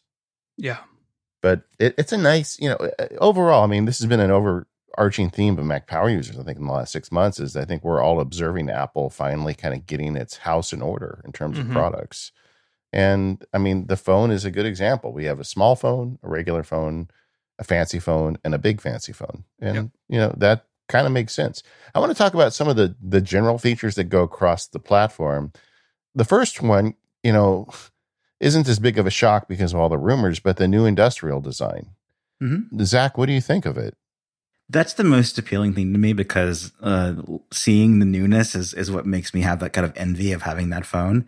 Um, so more than 5G and things we'll, talk about in addition to the design, um, just just that design is it, it looks like a, a very small iPad Pro. Um, and if you've got, you know, the Pro Max version, then it's not that small. Uh, it's just a, a, slightly smaller iPad Pro. And, and, and that looks good to me. And, um, I wasn't, sh- I wasn't so sure how it would look and, and feel because the rounded curves of, of the current phone since the, the six, um, are kind of nice, especially with bigger screens because it just fits in your hand really nice. But the way that cutting off the sides and flattening them makes the bezels look so thin it's that's a pretty cool visual effect because just looking at it screen on you don't you know there's the bezel of like the screen but then there's the side of the phone that kind of bulbs out on the current phones and these new ones they just look like they've been shaved off on the sides and they look very thin. What do you think Stephen? Yeah no i, I agree. I was just uh, here looking at the press photos and it, it does look very tidy. You know i i didn't mind the the rounded edges but it did make the phone a little bit slippery and it couldn't sit up on its side or you know and sometimes that was that was nice to take take a photo like in the iphone 4 and 5 days. But i think it's a nice modern look and i think it looks really clean. Now they're sort of marred by antenna lines and if you're in the us the the phone that is compatible with verizon it has like this big weird cutout on the side that looks like the apple pencil charging pass through on the ipad pro but other than that, um, I think it I think it does look really nice, and I think the flat sides do a lot to show off the new finishes, especially on the pro models with where the rails are stainless steel, like that blue stainless steel and the gold. And they've they talked a little bit about they're using, you know, new. Uh, issue uh, new technologies and building these things using PVD coating and some other things that they've used on the watch but are newer on the iPhone to really make those stainless steel bands shine. And I think that I think that this is going to look really high end. Like if you pick up an iPhone 4 or especially the iPhone 5 and 5S, those still feel like really premium products now all these years later. And I think they've aged well in part because of the flat sides. And I think that this is going to make the really the, the design language that this is killing started with the iPhone 6. I think it's going to make make those phones look a little bit chunkier than than they actually were. Yeah, I mean, I think we can all agree, I mean, without any dispute that the iPhone 4 was the best looking iPhone ever yep. so far. And yeah. um and uh, if you disagree, you can just email Zac. I'm sure you can find his email on yeah, you, you, nine to five Mac. but the uh, but either way, I any getting back to that square edge to me is like I love that look so much. And what I didn't expect, I mean, we saw the leaks with the cases, but what we didn't know was how reflective it was going to be. And uh, I noticed with both the iPhone 5, I'm sorry, the iPhone 12 promo and the iPhone 12 Pro promo, they they were really dialing up the reflectivity on the devices. So I'm really curious to see one in person, but yeah, man, I am in. And I hope they don't go back to the bar of soap round design for a very long time. And I'm just waiting for the squared off watch. yeah. okay, the, the glass thing seemed like a bigger deal than people expected. Um, four times better improvement for glass breakage with the ceramic coating. I suspect ceramic will scratch, but maybe I'm wrong. But I, uh, I'm looking forward to the YouTube videos because you know people are going to be doing crazy stuff with these phones to test that glass next week, probably. Um, but what do you guys think? Is that a big deal or is that a ho hum deal? So, so for me, um, my experience with the recent iPhones has been that a few years ago they were scratch resistant, but they shatter easily, and then in the last two years they've been more shatter resistant but very scratch prone. And this is like the this is like the best of both of those where it's both shatter and scratch resistant. Uh, i think ceramic if it's like what you see on the the stainless steel watch and, and higher is that they won't scratch and nick as easily. And, okay. but but they they they ceramic in itself is more prone to shattering if it's sharp on a surface. But because this is just a coating that hopefully there's a layer there that also resists against the shattering, so you get the best of both. So that, that's what I'm hoping for, at least. Ah, uh, maybe I got it wrong. I, I hope so. Um, but well, I mean, these things are going to be out in a couple weeks, so we'll. Mm-hmm. And there are crazy people on YouTube that will do crazy things to brand new iPhones. You can you can count on it. Yep, it's a whole industry out there. Yeah, the um, we didn't get the Touch ID button. Um, you know, I I wanted that, but you know, I also realized that the design time for these things is a lot longer than six months, and they didn't know about COVID last year, so too bad on that one. Maybe next year. Yeah, hopefully. Uh, I think it would be a really nice addition. I'm looking forward to seeing how that works on the iPad Air, which is, as of this recording, you still can't pre-order. I don't know when that thing is coming, but um, yeah, it's still just Face ID, and obviously that's a little difficult in our in our current era. But time will tell uh, if they're able to to bring that next year. Something that's too ho hum for all of us is every year when they come out and show just how amazing their current silicon is, you know.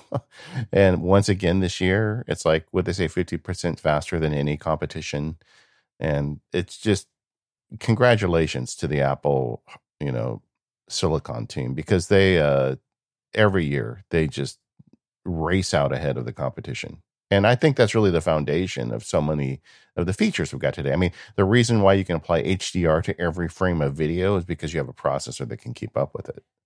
Mm-hmm.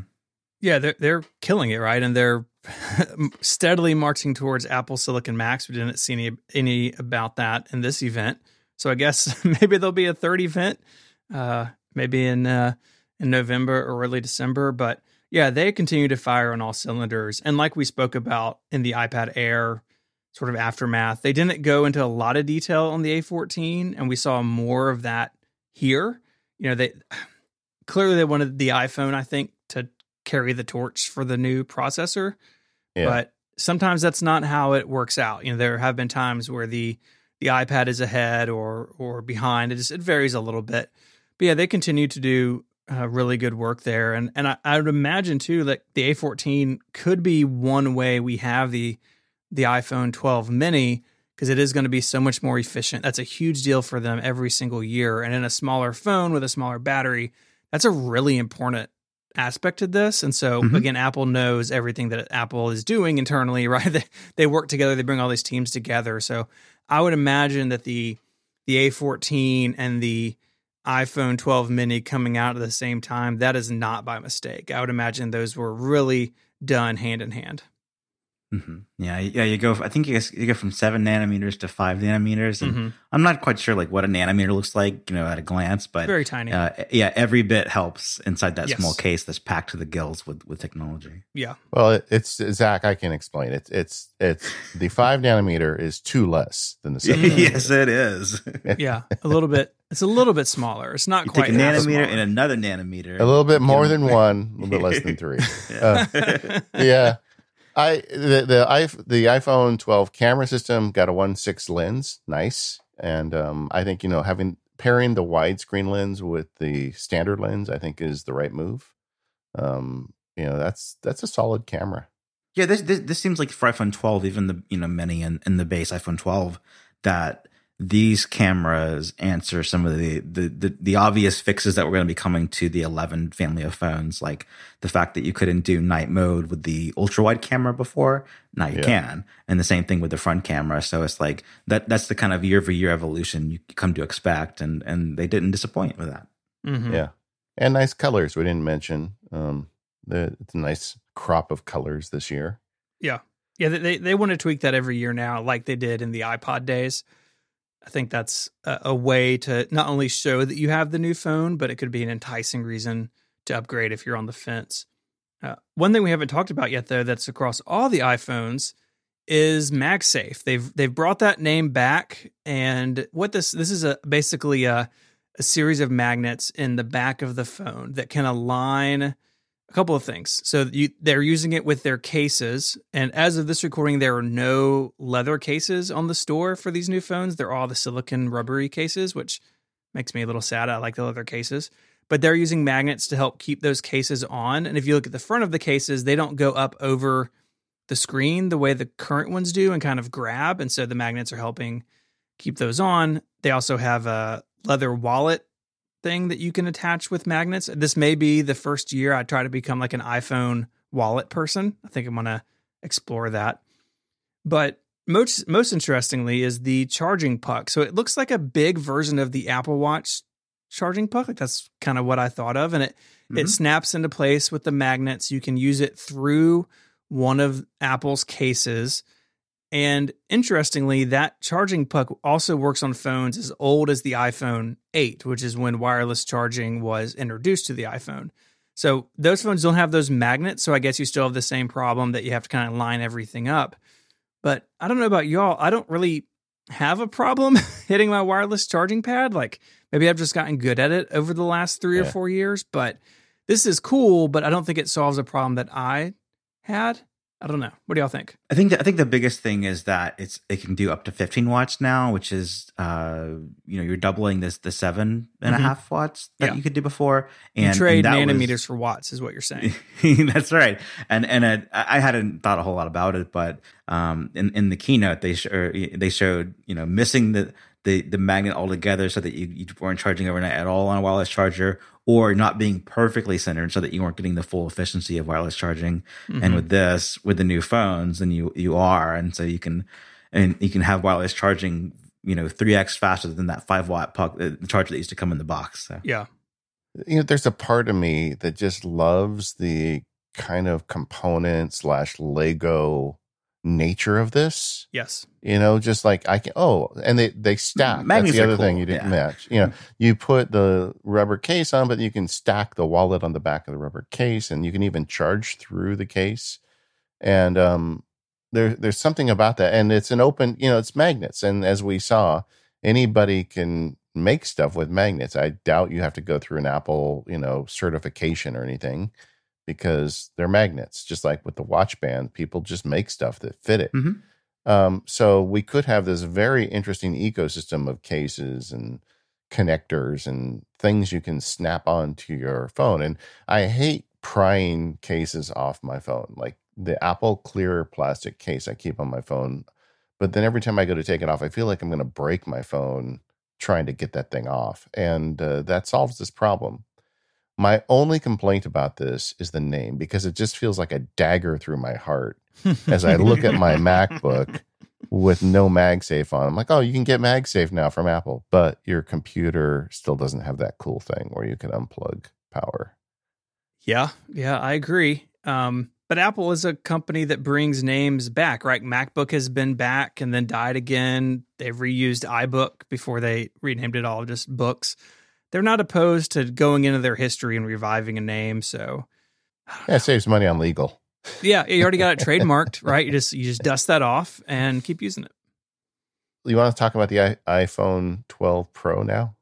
Yeah, so it it continues to be the the top of the line. I think they've like we were talking about a second ago, they've done a good job at saying, you know, the 12 is the standard, but if you want more, uh the 12 Pro is here for you. And so it still comes with the the three cameras uh, and it comes with lidar, which they're using not only for AR, but what I think is really cool is for uh, focus in low light and that means that you can do night mode portrait photos now which i mean look apple's examples on their website are all under ideal conditions but they look really impressive really impressive and so i think that camera stuff on the pro just like last year will definitely pull people to that higher end if they're interested in that yeah i mean so you get the better materials the stainless steel um it's it's going to be heavier and a more solid phone, I'm sure. You get the extra zoom lens, and it's in, in addition to the the two standard lenses. You get the lidar sensor. Interestingly, in this case, we've got a difference between the two iPhone 12 Pros. Um, the uh, the bigger one has a bigger image sensor. Zac, have you looked into that at all? you know we're so close to the to the keynote i haven't had a chance yeah. to dig in yet but yeah. but but but it but it, it's i think it seems to be though that if you want to have the best low light pic, uh, photos or videos in this case then, then the max is the one to go with this time around yeah it's so it's so funny because i have been the last several months in my head i've decided i'm going to get the small phone this time yeah, i'm going to get the small pro this will be the year i had i had temporarily a small google pixel phone just to, to goof off with and um, I'm like, yeah, this year I'll just go with the small one. And then they said 87% improvement in low light performance. And I'm like, that's ah, massive. Mm-hmm. That's it. Yeah. The, the sensor on the wide angle is better. Uh, the optical zoom also goes from 4x to 5x on the Pro Max compared to the Pro. And the, um, the focal length, uh, they're, they're a little bit on the portrait camera is a little bit different on the Pro Max as well. I think it goes from 50 something to 62 or uh, I forget what it was, but it, it it's slightly different. I don't think in day to day life the cameras are going to be vastly different, but I think if you do shoot in low light or you do um you or like you really push it, I think it probably would be noticeable kind of at the edges, you know, at, at those extreme examples, but I'm like you, David. I have at the 10, at the 10s Max, and it ended up being, I thought, too big for me. So my 11 Pro is the regular sized one, which is smaller even than the 12 Pro, because the 12 Pro picks up the old 11, 10R and 11 size now. So the iPhone 12 and 12 Pro are the same size. The Max is big, but I, sitting here today, I really feel called to it for that camera stuff, even though it is like I just said, sort of, yeah, it's going to be better in low light and night mode will be better and, and sort of those things. I, I kind of hate leaving that on the table. And so I might end up going big just for that, that camera upgrade, as slight as it may seem. Yeah, there's pictures that you'll you you will actually miss on the other phones that, that you will catch on the Max, and that's for me just reviewing photos I've taken. Sometimes they uh, it, it's rare, but sometimes I'm disappointed. I thought, I thought that was going to be better, uh, and it's not actually usable. And and with the Max, then this year, you're you're the odds are in your favor that it's going to turn out well. You're not helping me, man. well, I, I, you know what you should do? I just looked before we start recording. In the last couple months, I'd say about seventy percent of my pictures were taken indoor. And I think that's the thing, right? It, low light to me equals indoor. And um, yeah. if you take a lot of indoor pictures, then this may be this will be a better camera. Um, if you take most of your pictures outdoor in big light, it doesn't matter. You're fine. Yeah, but that that might be a good way to kind of look into it. And, uh, another thing is we had like so I've got the big iPad, um, and then my wife took over my other iPad because it's a long story, but but I thought, well, you know, actually having the bigger phone laying in bed could be kind of nice too. Um, but the um, but I was ready to go the small. In fact, I started a thread in the MPU forums and asked everybody, you know, did like big or small and why. And everybody's very passionate about this. I mean, everybody has an opinion. I'm going to link that thread in the show notes because it's just kind of a fun thread to read. But but I really think you know you know it's like damn it, Apple. Just when I was ready to go small, you you you made a difference between them, and and you know even if it's not that big of a difference, I will be thinking about it every time I take a picture. Mm-hmm. Yeah, the other thing for me is I don't really notice the big phone. It doesn't bother me in my pocket. My pants are big enough, and my hands are big enough. And it's, it's not, redesigned this year, so it might feel more compact than it has been re- in, in, previous years. Yeah, it's never been an issue for me, but I did. I think the smaller phone is more comfortable, but it's not like a big deal to me. Um, the lidar is that going to make a difference? I guess Stephen talked about already. It, it should inc- increase the um, the the resolution or focus of your pictures especially in low in low light it uses i mean it was like a laser right that it uses yeah. that to determine distance and where to focus on the, the subject if it can't see it otherwise and that's a i don't think the ipad does that even though the ipad has lidar i think that's just for augmented reality ARKit stuff not for the camera and then i think you know with this they were introducing it for the camera as well i like that it's starting at 128 gigabyte i think that's smart you know it's like so you buy the entry level one that's a good phone for most people mm-hmm. Remember the days of 16 gigabyte iPhones, guys? Wasn't that long ago? Yeah, I was just I actually was just thinking about that during this event and how that was so small and, and now, you know, I have a a 256 gig phone 11 Pro and it's almost full because I have my photo library on it. Uh, yeah, the, I mean, it's nice that they brought bigger sizes to the entry prices. It's nice that the entry prices are basically where they were last year especially with the inclusion of 5G, which I feel like I don't have much to say about 5G. I, I haven't experienced it. It's in my area, I believe, even on my carrier. We're just gonna have to see how that works, you know. And one thing I did not like about this event was Verizon's heavy presence. Not only did we have their CEO sort of yelling at us for 10 minutes, but it, they were like, "Oh, and with Verizon 5G, it does this." And and I, you know, Verizon's 5G is is different technically than some of the others because they're using millimeter wave and some of the others aren't or aren't to the same extent. It's 5G is very complicated. And Apple's got to play nice with all these carriers. But it felt like there's a lot of Verizon in this keynote that I didn't need, especially as a, as a former angry Verizon customer now on AT&T and well still mostly angry at my carrier.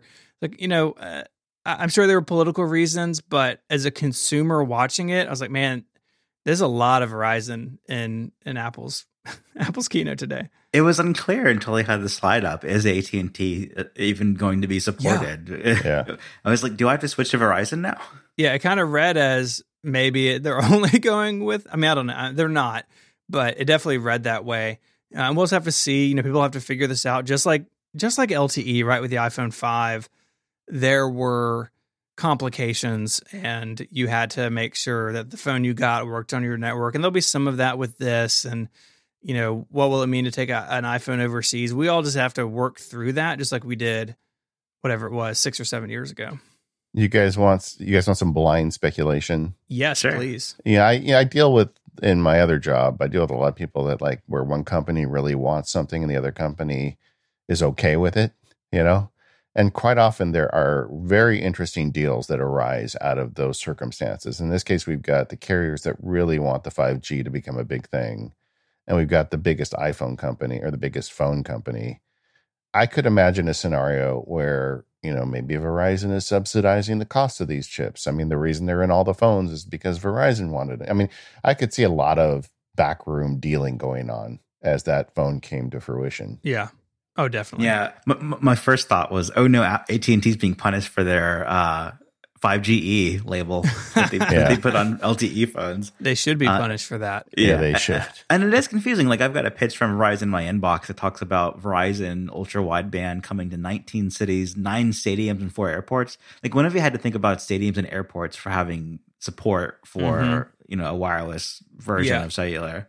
I'll say this though, the future of that, which is not here today, like I say future very specifically, Long That- that really could be cool, right? Like we've all been to a basketball game or a football game and you just have no cell service. Like I know where like my college football team plays at the stadium, there are always like AT&T and Verizon trucks like in the area, like beaming LTE at the stadium, right? To try to keep it to keep it up. And at, at our NBA stadium, they've actually installed like really good public Wi-Fi because the owner of the team owns some high-end networking company. But that is a challenge, right? And if 5G can solve that, that'll be fantastic, right? I would love to be mm-hmm. able to go to a football game and get a phone call. You know, if like one of my kids gets sick and I need to come home, uh, because right now I just can't. And so that if that materializes, that will be fantastic. But we're nowhere near that now, unless you, I guess you have a 5G phone, you're on the right carrier, you're in one of those nine stadiums, um, and I guess the pandemic's over, so you can go to a game. Yeah, I was immediately thinking, of course, Disneyland. You know, Sure. where I Sure, go, and yeah. you've got poor coverage Football for nerds. consistently. Yeah, exactly. Uh, football, uh, football for me then. but yeah, but yeah, it- it's same thing. You know, you can't. The place is closed. You don't know when it'll be safe to go back if they do open it. And but you know that that's nice. Uh, one concern I have is I've read some articles that will argue that the 5G is could actually be a slowdown under some circumstances, and I don't really know the technology about it. I'm I'm gonna have to read into it. I, I don't want to Yeah. get into it today. we, we we did see that that these phones will selectively use 5G. I think based on what you're doing, um, and and then not use 5G even if it's available. I believe if it doesn't think you need those speeds. So that's I don't think that's quite what we saw when LTE was introduced with the iPhone 5, but it does seem to be a lot more selective about when to use 5G because of because of battery management and power management. Yeah. Well, I, I feel like Apple's probably learned a few lessons along the way. Yeah. So, guys, what are you getting? I am down for a HomePod Mini or two. I'm curious about the sound quality, and that includes in a stereo pair. The phone stuff. If, if I were to do a phone, I mean, they are compelling. I like the the iPhone 12 and 12 mini colors the most. Like I like the red color, I like the the blue on that one better. I think. Um, but I I I've tried using a phone without the the the two X lens, and I just use that camera so much that I can't I can't do it long term Same. um th- there's photos that i miss again you know and so in in this case then it- it'd be the pro max um fortunately that becomes kind of a november question and not a you know mid october question in terms of deciding when to buy if to buy but you know you know cut out all that i said before whatever whatever um I, what I, what I have a hard, I, I think I could avoid buying it at launch, but what would be hard for me to do is like avoid buying it like come February or March when I get kind of bored, and and so at, at that point, why not buy one? So you know, I'm I'm still like 60-40 leaning toward buying one, but and it would it would be the Pro Max, and I I like that for the same ten ninety nine price, which is expensive, but it's not more than it used to be. You get double the storage from 64 to 128, and so that- that's nice. All right, Zac, I want you to listen to me right now. Nobody's listening. It's just you and me, okay? Okay. Okay. okay. Okay. Now, uh, Yeah. the thing you were saying at the beginning of the show about, you Yeah, know, yeah, take the ear yeah. off, Yeah. it's okay, buddy. Just, just get a new phone. Yeah. Just get a new phone. It's okay. Yeah, I, I, and honestly, it, it probably will come to to be with you know what review units are like too, because I can probably scratch the itch for a new phone if I get like I don't know the 12 mini because then it's way different than my current phone. Um, and it's like oh, I'll have this around for a little while, but then my main phone is still the one from last year. But you know, it just depends on on the situation there. But but you're right. There's, there's a good reason to justify buying new phones every year when it's for work and and you can do it for your job. Uh, how about you, Stephen? Oh yeah, definitely a HomePod Mini. Probably just just one. Uh, I've got sort of a situation where I would like something like that in my garage because I've turned the corner of my garage into a home gym, and right now I just have a set of like cheapo PC speakers out there, and there's just a lightning dongle uh, permanently attached to the cable. and I have those out there because right, it's cold in the winter and hot in the summer, and if they die, they were. I mean, they were. It was like the cheapest thing at Best Buy five years ago. It, it doesn't really matter to me if they die.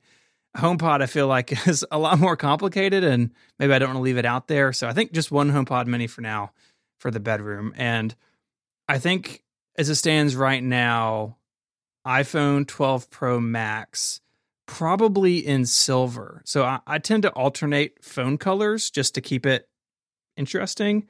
And I did the space gray on the 11 Pro, and I like the new graphite, which is looks very similar. But I really don't like the dark stainless steel. It really gets fingerprinty, and I do carry my phone out of a case a good bit of the time. So mm-hmm. the white and silver uh, I had my iPhone 10 that way, and I've had stainless steel watches in the past. I like the way sort of quote raw stainless steel looks, and so I'm thinking about going silver this time with the uh, yeah with the big boy Max phone.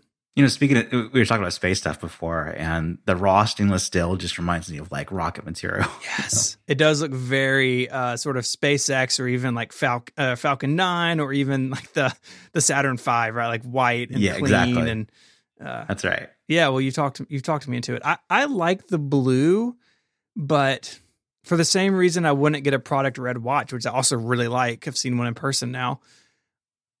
I feel like that's too much personality in a way. Like if I want to change the case color, or I don't know, I feel like going with a color is too big of a commitment. So silver is is is really clean looking. So I think that's what I'll do. Yeah, I I too really like the silver and white phone look. Mm-hmm. But I'll probably end up getting a blue one, and I'll get, as I said earlier, I'm going to get the big one. Um, and I, you know, eh, I just whatever. I'll get the big one. Yeah, it's it's done. We have unanimity unanimity here. Interestingly, my wife has an iPhone 10, which is really due for an upgrade. And I asked her because she watched the event with me. I'm like, "Do you want a new one?" And she's like, "No, I think I'll wait. And I asked her why. And she said, Well, number one, I'll just use your phone when I want to take nice pictures. And number two, I really like my my Mickey Mouse cases. She has mm-hmm. a whole collection of Mickey Mouse. It's just kind of funny to me, people who are not super into this stuff. That's like the decision point, yeah. you know? Yeah. I, I think that's why Apple has kept compatibility with things like Apple Watch bands because yeah, people will put off a thousand dollar purchase so they don't have to replace a twenty dollar accessory. That's just something about humans who aren't us think about. Yeah. Well, um, uh, Zac, thank you. You're the first Mac Power User guest in over 10 years of the show to do a two recording session with us. thank you. and travel in time at the same time. So that was pretty cool. Uh, let us know what you think about the new Apple hardware and software, well, actually, mainly hardware over at the forums at talk.macpowerusers.com. Did I miss anything, Stephen? Uh, no, I think it's well, we've been recording now for like 36 hours. Well, people don't know the show's only an hour and 45 minutes long this week, but what you haven't heard is that we actually stayed on the phone the whole time. So I'm. Oh, we I thought we weren't going to share that. Yeah. But, Stephen snores yeah. so bad. Yeah, yeah. I'm. I'm. I'm. I really need to run inside to use the restrooms. We could just wrap this up.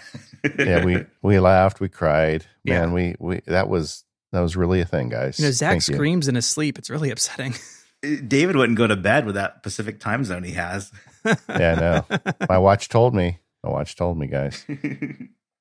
Okay, so that's going to wrap it up today. We went a little long and got into the kind of stuff we usually talk about in more power users, but we wanted to include it in the full show today because it's Apple announcement week and that's fun.